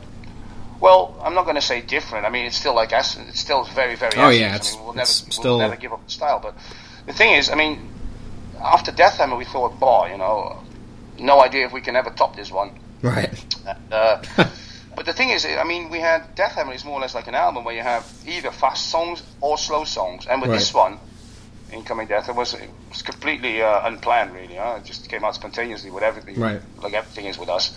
But yeah, then we noticed like, wow, you know, there's really a lot of variety on this album when it comes to you know tempos and paces and all that stuff in the songs. So uh, yeah, I really- I I mean, I'm personally, I'm really chuffed that yeah about the album that it's just yeah, it's just so you know every track is like completely different from from the other one or the previous one, you know. So yeah, yeah, it's just really a pleasure, and and, and also to see, you know, Husky and and, uh, and and Paul like jamming together, you know, when they're doing the drum tracks, it was just it was just absolutely fantastic. And then also because Husky was just he's just think he's not only like a fine replacement for Bob, just as, you know as a, as a as a as a person, as a metalhead and a brother, but also he thinks exactly musically the same, you know, Right. Like like when someone comes good. with a riff, he's just like, okay, how about this? And we go like. Well, that would, that's just exactly as Bob, what Bob would do, you know. And this it's just amazing, you know. right. So yeah, that whole process was, uh, yeah, it was really, really nice, really. I think the album flows really well. Um, it's very it's very fast, very aggressive. It's also the doomy parts are very uh, very tasteful. I think. Um, yeah, I really I really enjoyed it. I I honestly it was kind of under the radar, and then it was just like boom, you know, As- Asphyx has got a new record coming out. I was like, really? And then I was very surprised, and then you know, um, once I heard it, I was just, I mean, it's it's definitely a uh, return to form. It's just a great, great fucking record. I, I, I dig it a lot. Uh, thanks a lot. Yeah, it's a pleasure to hear. Oh, really, I mean, great. and then for us, it's cool because first, uh, of course, we, we, we heard like a lot of reactions, of course, like from press, and uh, Right. but and that, that was just overwhelming, really, especially because uh, this month, uh, yeah, it was really a full of shit, you know, really a lot of releases. Right. So it was, you know, it was kind of, kind of rough. We didn't expect it to, to, uh, uh, yeah, to get such overwhelming reviews as it did now. But you know, for us, the weight was more or less okay. What what the fans will say, you know, that's Right. the end that's the most important. And uh, yeah, we did two um, two special shows last weekend. Right. One in Germany and one in uh, one in the Netherlands. Wow. It's awesome. And um, yeah, that's where we. I think we played ten songs of the new album. You know, just for just for the fun of it. We called it like a release show, so you can actually Yeah, do sure. that. You know, and yeah, the crowd was just um, incredible. You know, afterwards, you know, you can speak a little bit with the people, right. and uh, yeah, those reactions were overwhelming, and that's that's just the best compliment we can get. You know. Nice. Now, how many songs did you play off Incoming Death on the those two shows? Uh, ten. Wow. So Played, you- we played all of them except for except for Wildland Fire. okay. and then of course like mixed with uh, yeah like other classics Do. Scorbutics said- and Death Hammer said- and- said- yeah those were in there but for the Germans because uh, yeah they've seen us like really a lot of times so we said okay you know expect something completely different we're going to do songs we just never ever play live anymore you know because there's just there's just no time we got such a wide um, uh, yeah repertoire you know Sure. so and we have to normally if we, if we play shows you know you have to give them the classics you know Oh, yeah. And, yeah you know if, if you if you go uh, well yeah I mean Lemmy rest in peace but I mean if you if you go to a Motorhead show even though you're bored to death by the song but you want to hear Ace of Spades you know no Oh, of course. what. Yeah. you just want to It'd hear be weird not to hear us, like people just want to hear the rack Right. you know and, uh, uh, yeah even if even if it's 10 minutes Right. Yeah this this time we just uh, played um, almost all the songs of Incoming Death and uh, yeah like other songs I mean I think it's the first time after the release show of Death Hammer we played uh, as the Magma Mammoth Rises we never played it live Awesome. And the Germans were completely berserk, you know, when they heard that one. but yeah, you know, we, we, because we never do it live, and for us it was a pleasure to do, you know. Did you guys play that in Maryland a couple of years ago? No, we never do. Okay. Because um, thing is, with, with, with shows, shows like Maryland, the festival shows, you know, so we can only play like about an hour. Right, right. And for us, that's for Asphyx, that's really short. so you just gotta get the classics out and then, you know. yeah, more or less, and you have to make like this kind of uh, okay. So what's the best, you know, mix, you know, between like new material and old material. Right. You know? and, and like Maryland, I mean, I I don't know. I mean, but if we play America, there's there's just no point in, in, in performing and not play like a song like The Rack or uh, Right. You know, not play uh, called something like Bismarck or something, you know, or Oh, Death yeah. whatever. You know, you just have to, these these are just songs that you have to play, or else like the fans go like, what, you know, what the fuck. Like, we never see you. What are you doing? Yeah, yeah. but yeah, like uh, last weekend was really special. We did, um, like I said, we did Magma Mammoth. I think we did Krusher from last one. We did Serenade Left from last one. Wow. I never do these kind of things, you know. But it was, amazing. Uh, yeah, it was just crazy. It was really nice to do that for a change, you know. Sure. It's, it's, it's it was almost like complete. Some sometimes it felt like I'm, I was with like a complete different band. right. You planning on? Uh, you guys going to do a, a lot of touring for the new record? Oh yeah, yeah, yeah. A lot of shows already uh, confirmed, like for next year. Wow. Do you want to talk a little bit about that for everybody? Yeah, sure. I mean, first of all, is is that in April we, uh, as I said before, like we're going to do this uh, this West Coast stint in the Right. United States. I think from uh, and one show in Van- in Vancouver, Canada. So we go like I think we start at San Diego. We go like all up north, getting you know, getting colder by every day that we play. so yeah, we do that. I think uh, about a show, maybe six or seven shows, and uh, yeah, there's really a lot, uh, you know, for Europe. Uh, blah, let me think. Yeah, there's like a few shows that you know we do. I think we do Berlin in January. We do uh, Spain. We go to Sweden. We go. Uh, I, I don't know. It's just like yeah, all over. You know, like all over Europe again. I think Italy is already planned as well. So yeah, and as much as we can, you know, and as much as we can cover. So yeah, so it's going to be a very exciting year. Also to yeah to to uh, promote that that new album, you know, live. Oh yeah. Which is for us like it's going to be uh, yeah just exciting, you know. I just hope I can make like a decent set list for this because you know it gets Right. harder by the year by every album you have out because you, of course you have to. Uh, yeah, you have to put like new songs into the set, and and, and yeah, Right. there will some old ones that yeah have to be let out. So boo, it's going to be pretty. It's going to be pretty rough. And now those um is the West Coast tour it's coming around. Are you already having a pretty good fan reception for that? People anticipating you guys coming?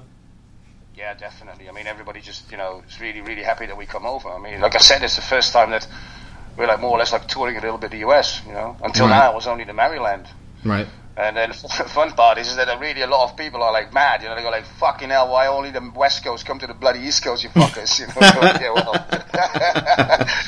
and then you know we give like replies, "No, no, no, no, no," because it's way more sunny over there. Right. they got cold. the burritos and the Tecate beers, you know. yeah, That's but awesome. I mean, maybe maybe, uh, maybe another time we can say, okay, you know, for now we do um, we do the West Coast, and maybe another time if we if we find uh, we can set it up, you know, do um, yeah, do the East Coast as well. I mean, I mean the fans there deserve to see us too, you know. That's where we are. Yeah, we want to see you. That's where we're at.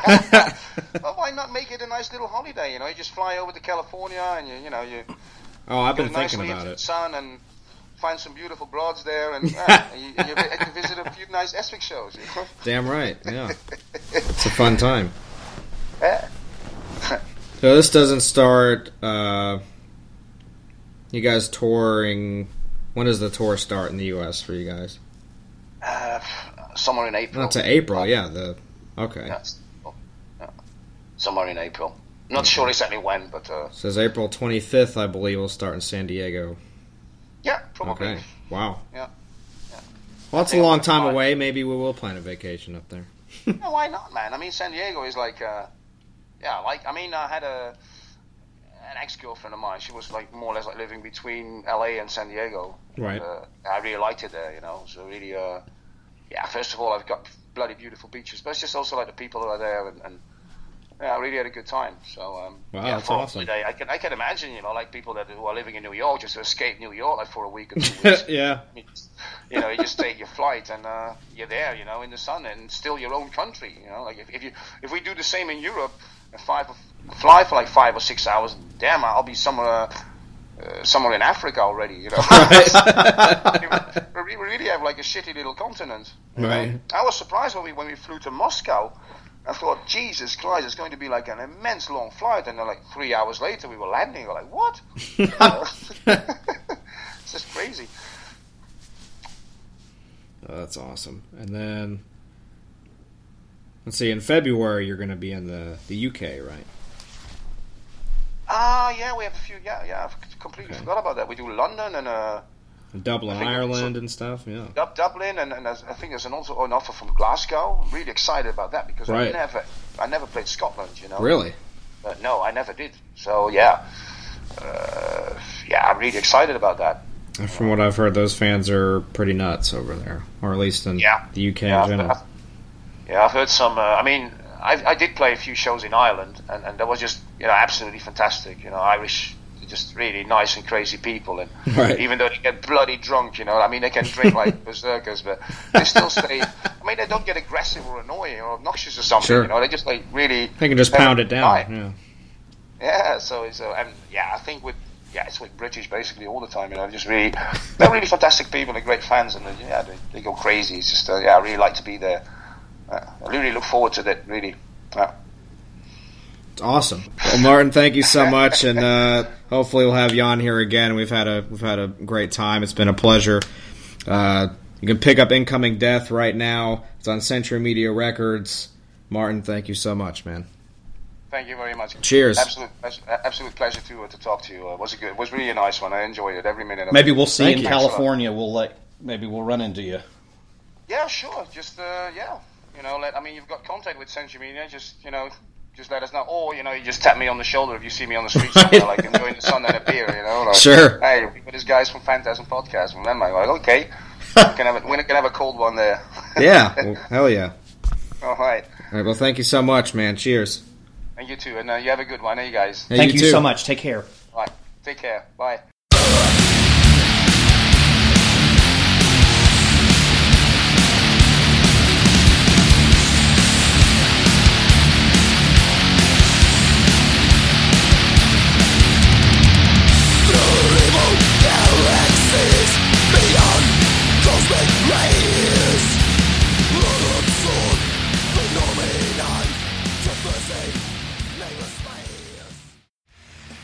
Dubbing suit from Phantasm.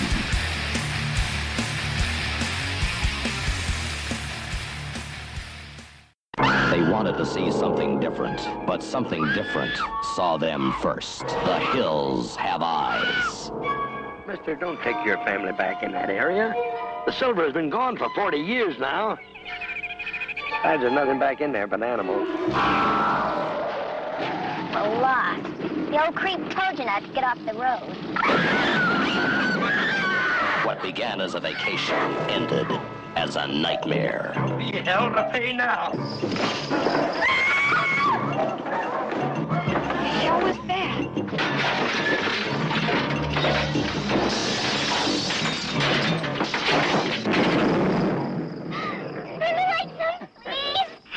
She thought she knew what the world was all about, but nothing prepared her for this. The hills have eyes. Oh, you going with my baby? Get out of way, Dick. A mother fighting for her child loses it in the worst possible way. I hit him with a tire iron and I split his face wide open. That was a bad mistake. I come back for you later, girlie. Why are you doing this? The story of an American family who lost everything except the will to survive. Murdered, raped, burned, but not beaten. The hills have eyes. The story of one family's refusal to die. I'm gonna get those animals. The hills have eyes. A night of terror. A day of vengeance where no one was spared. No one. Kill the babe! Kill me! They fought back. Anything was a weapon. The family dog to the family car. It's working! Ah!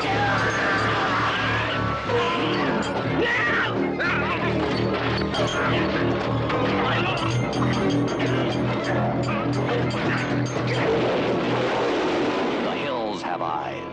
The most shocking, terrifying film you will ever see by Wes Craven, writer and director of The Last House on the Left.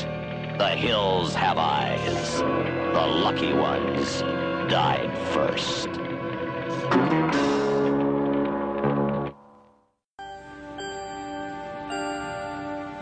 Beneath the city of New York are living catacombs, an endless maze of subterranean tunnels, unfit for anything human. Unauthorized for anything experimental, Hold it! There's something moving up ahead in the tunnel! and unlikely to bring anyone down there. So, they're coming up.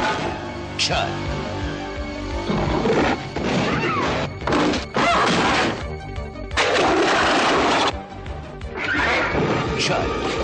Check your basement and your bathroom. Keep off the street and try to hide. But remember, the dark is their place. The night is their time. And tomorrow, the only things living in the city of New York will be Chud. Chud. Cannibalistic, humanoid, underground dwellers. Ah, hello, fellow food lovers. I'm Phil Mignon, world famous gourmet.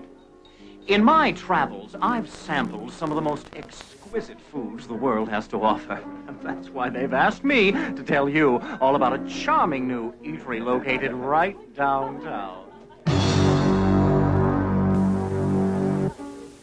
As um, you can see, the atmosphere is lovely.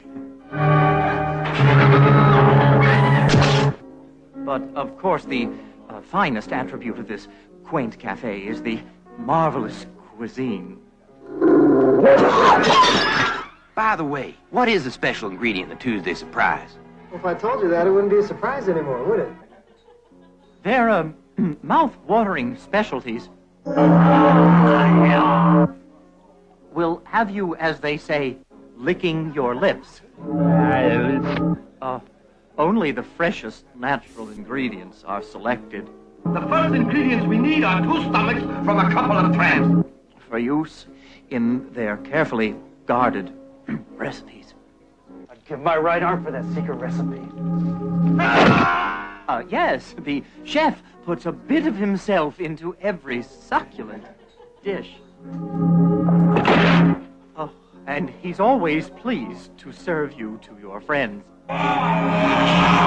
Uh, sh- shouldn't that be serve you and your friends? Uh, no.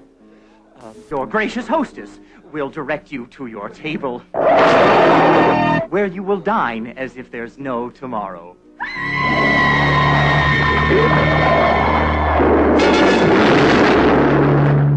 So, breeze on down and don't let anything stand in your way. Oh, uh, this Epicurean haven is called Blood Diner. You got that right, Homo. So, this is Phil Mignon. Ah, saying bon appetit. Oh, mommy. The Blood Diner. First they greet you, then they eat you. No one under 17 admitted. Arnold Schwarzenegger Knock, knock. versus The Predator. Predator, rated R. The Battle of the Century starts Friday, June 12th. 100,000 years ago, it came to our galaxy. trapped in the wasteland of Antarctica. It could not escape. Now it is free to become one of us. John Carpenter's The Thing, rated R. 100,000 years ago, it came to our galaxy. Trapped in the wasteland of Antarctica, it could not escape. Now it is free to become one of us. John Carpenter's The Thing, rated R.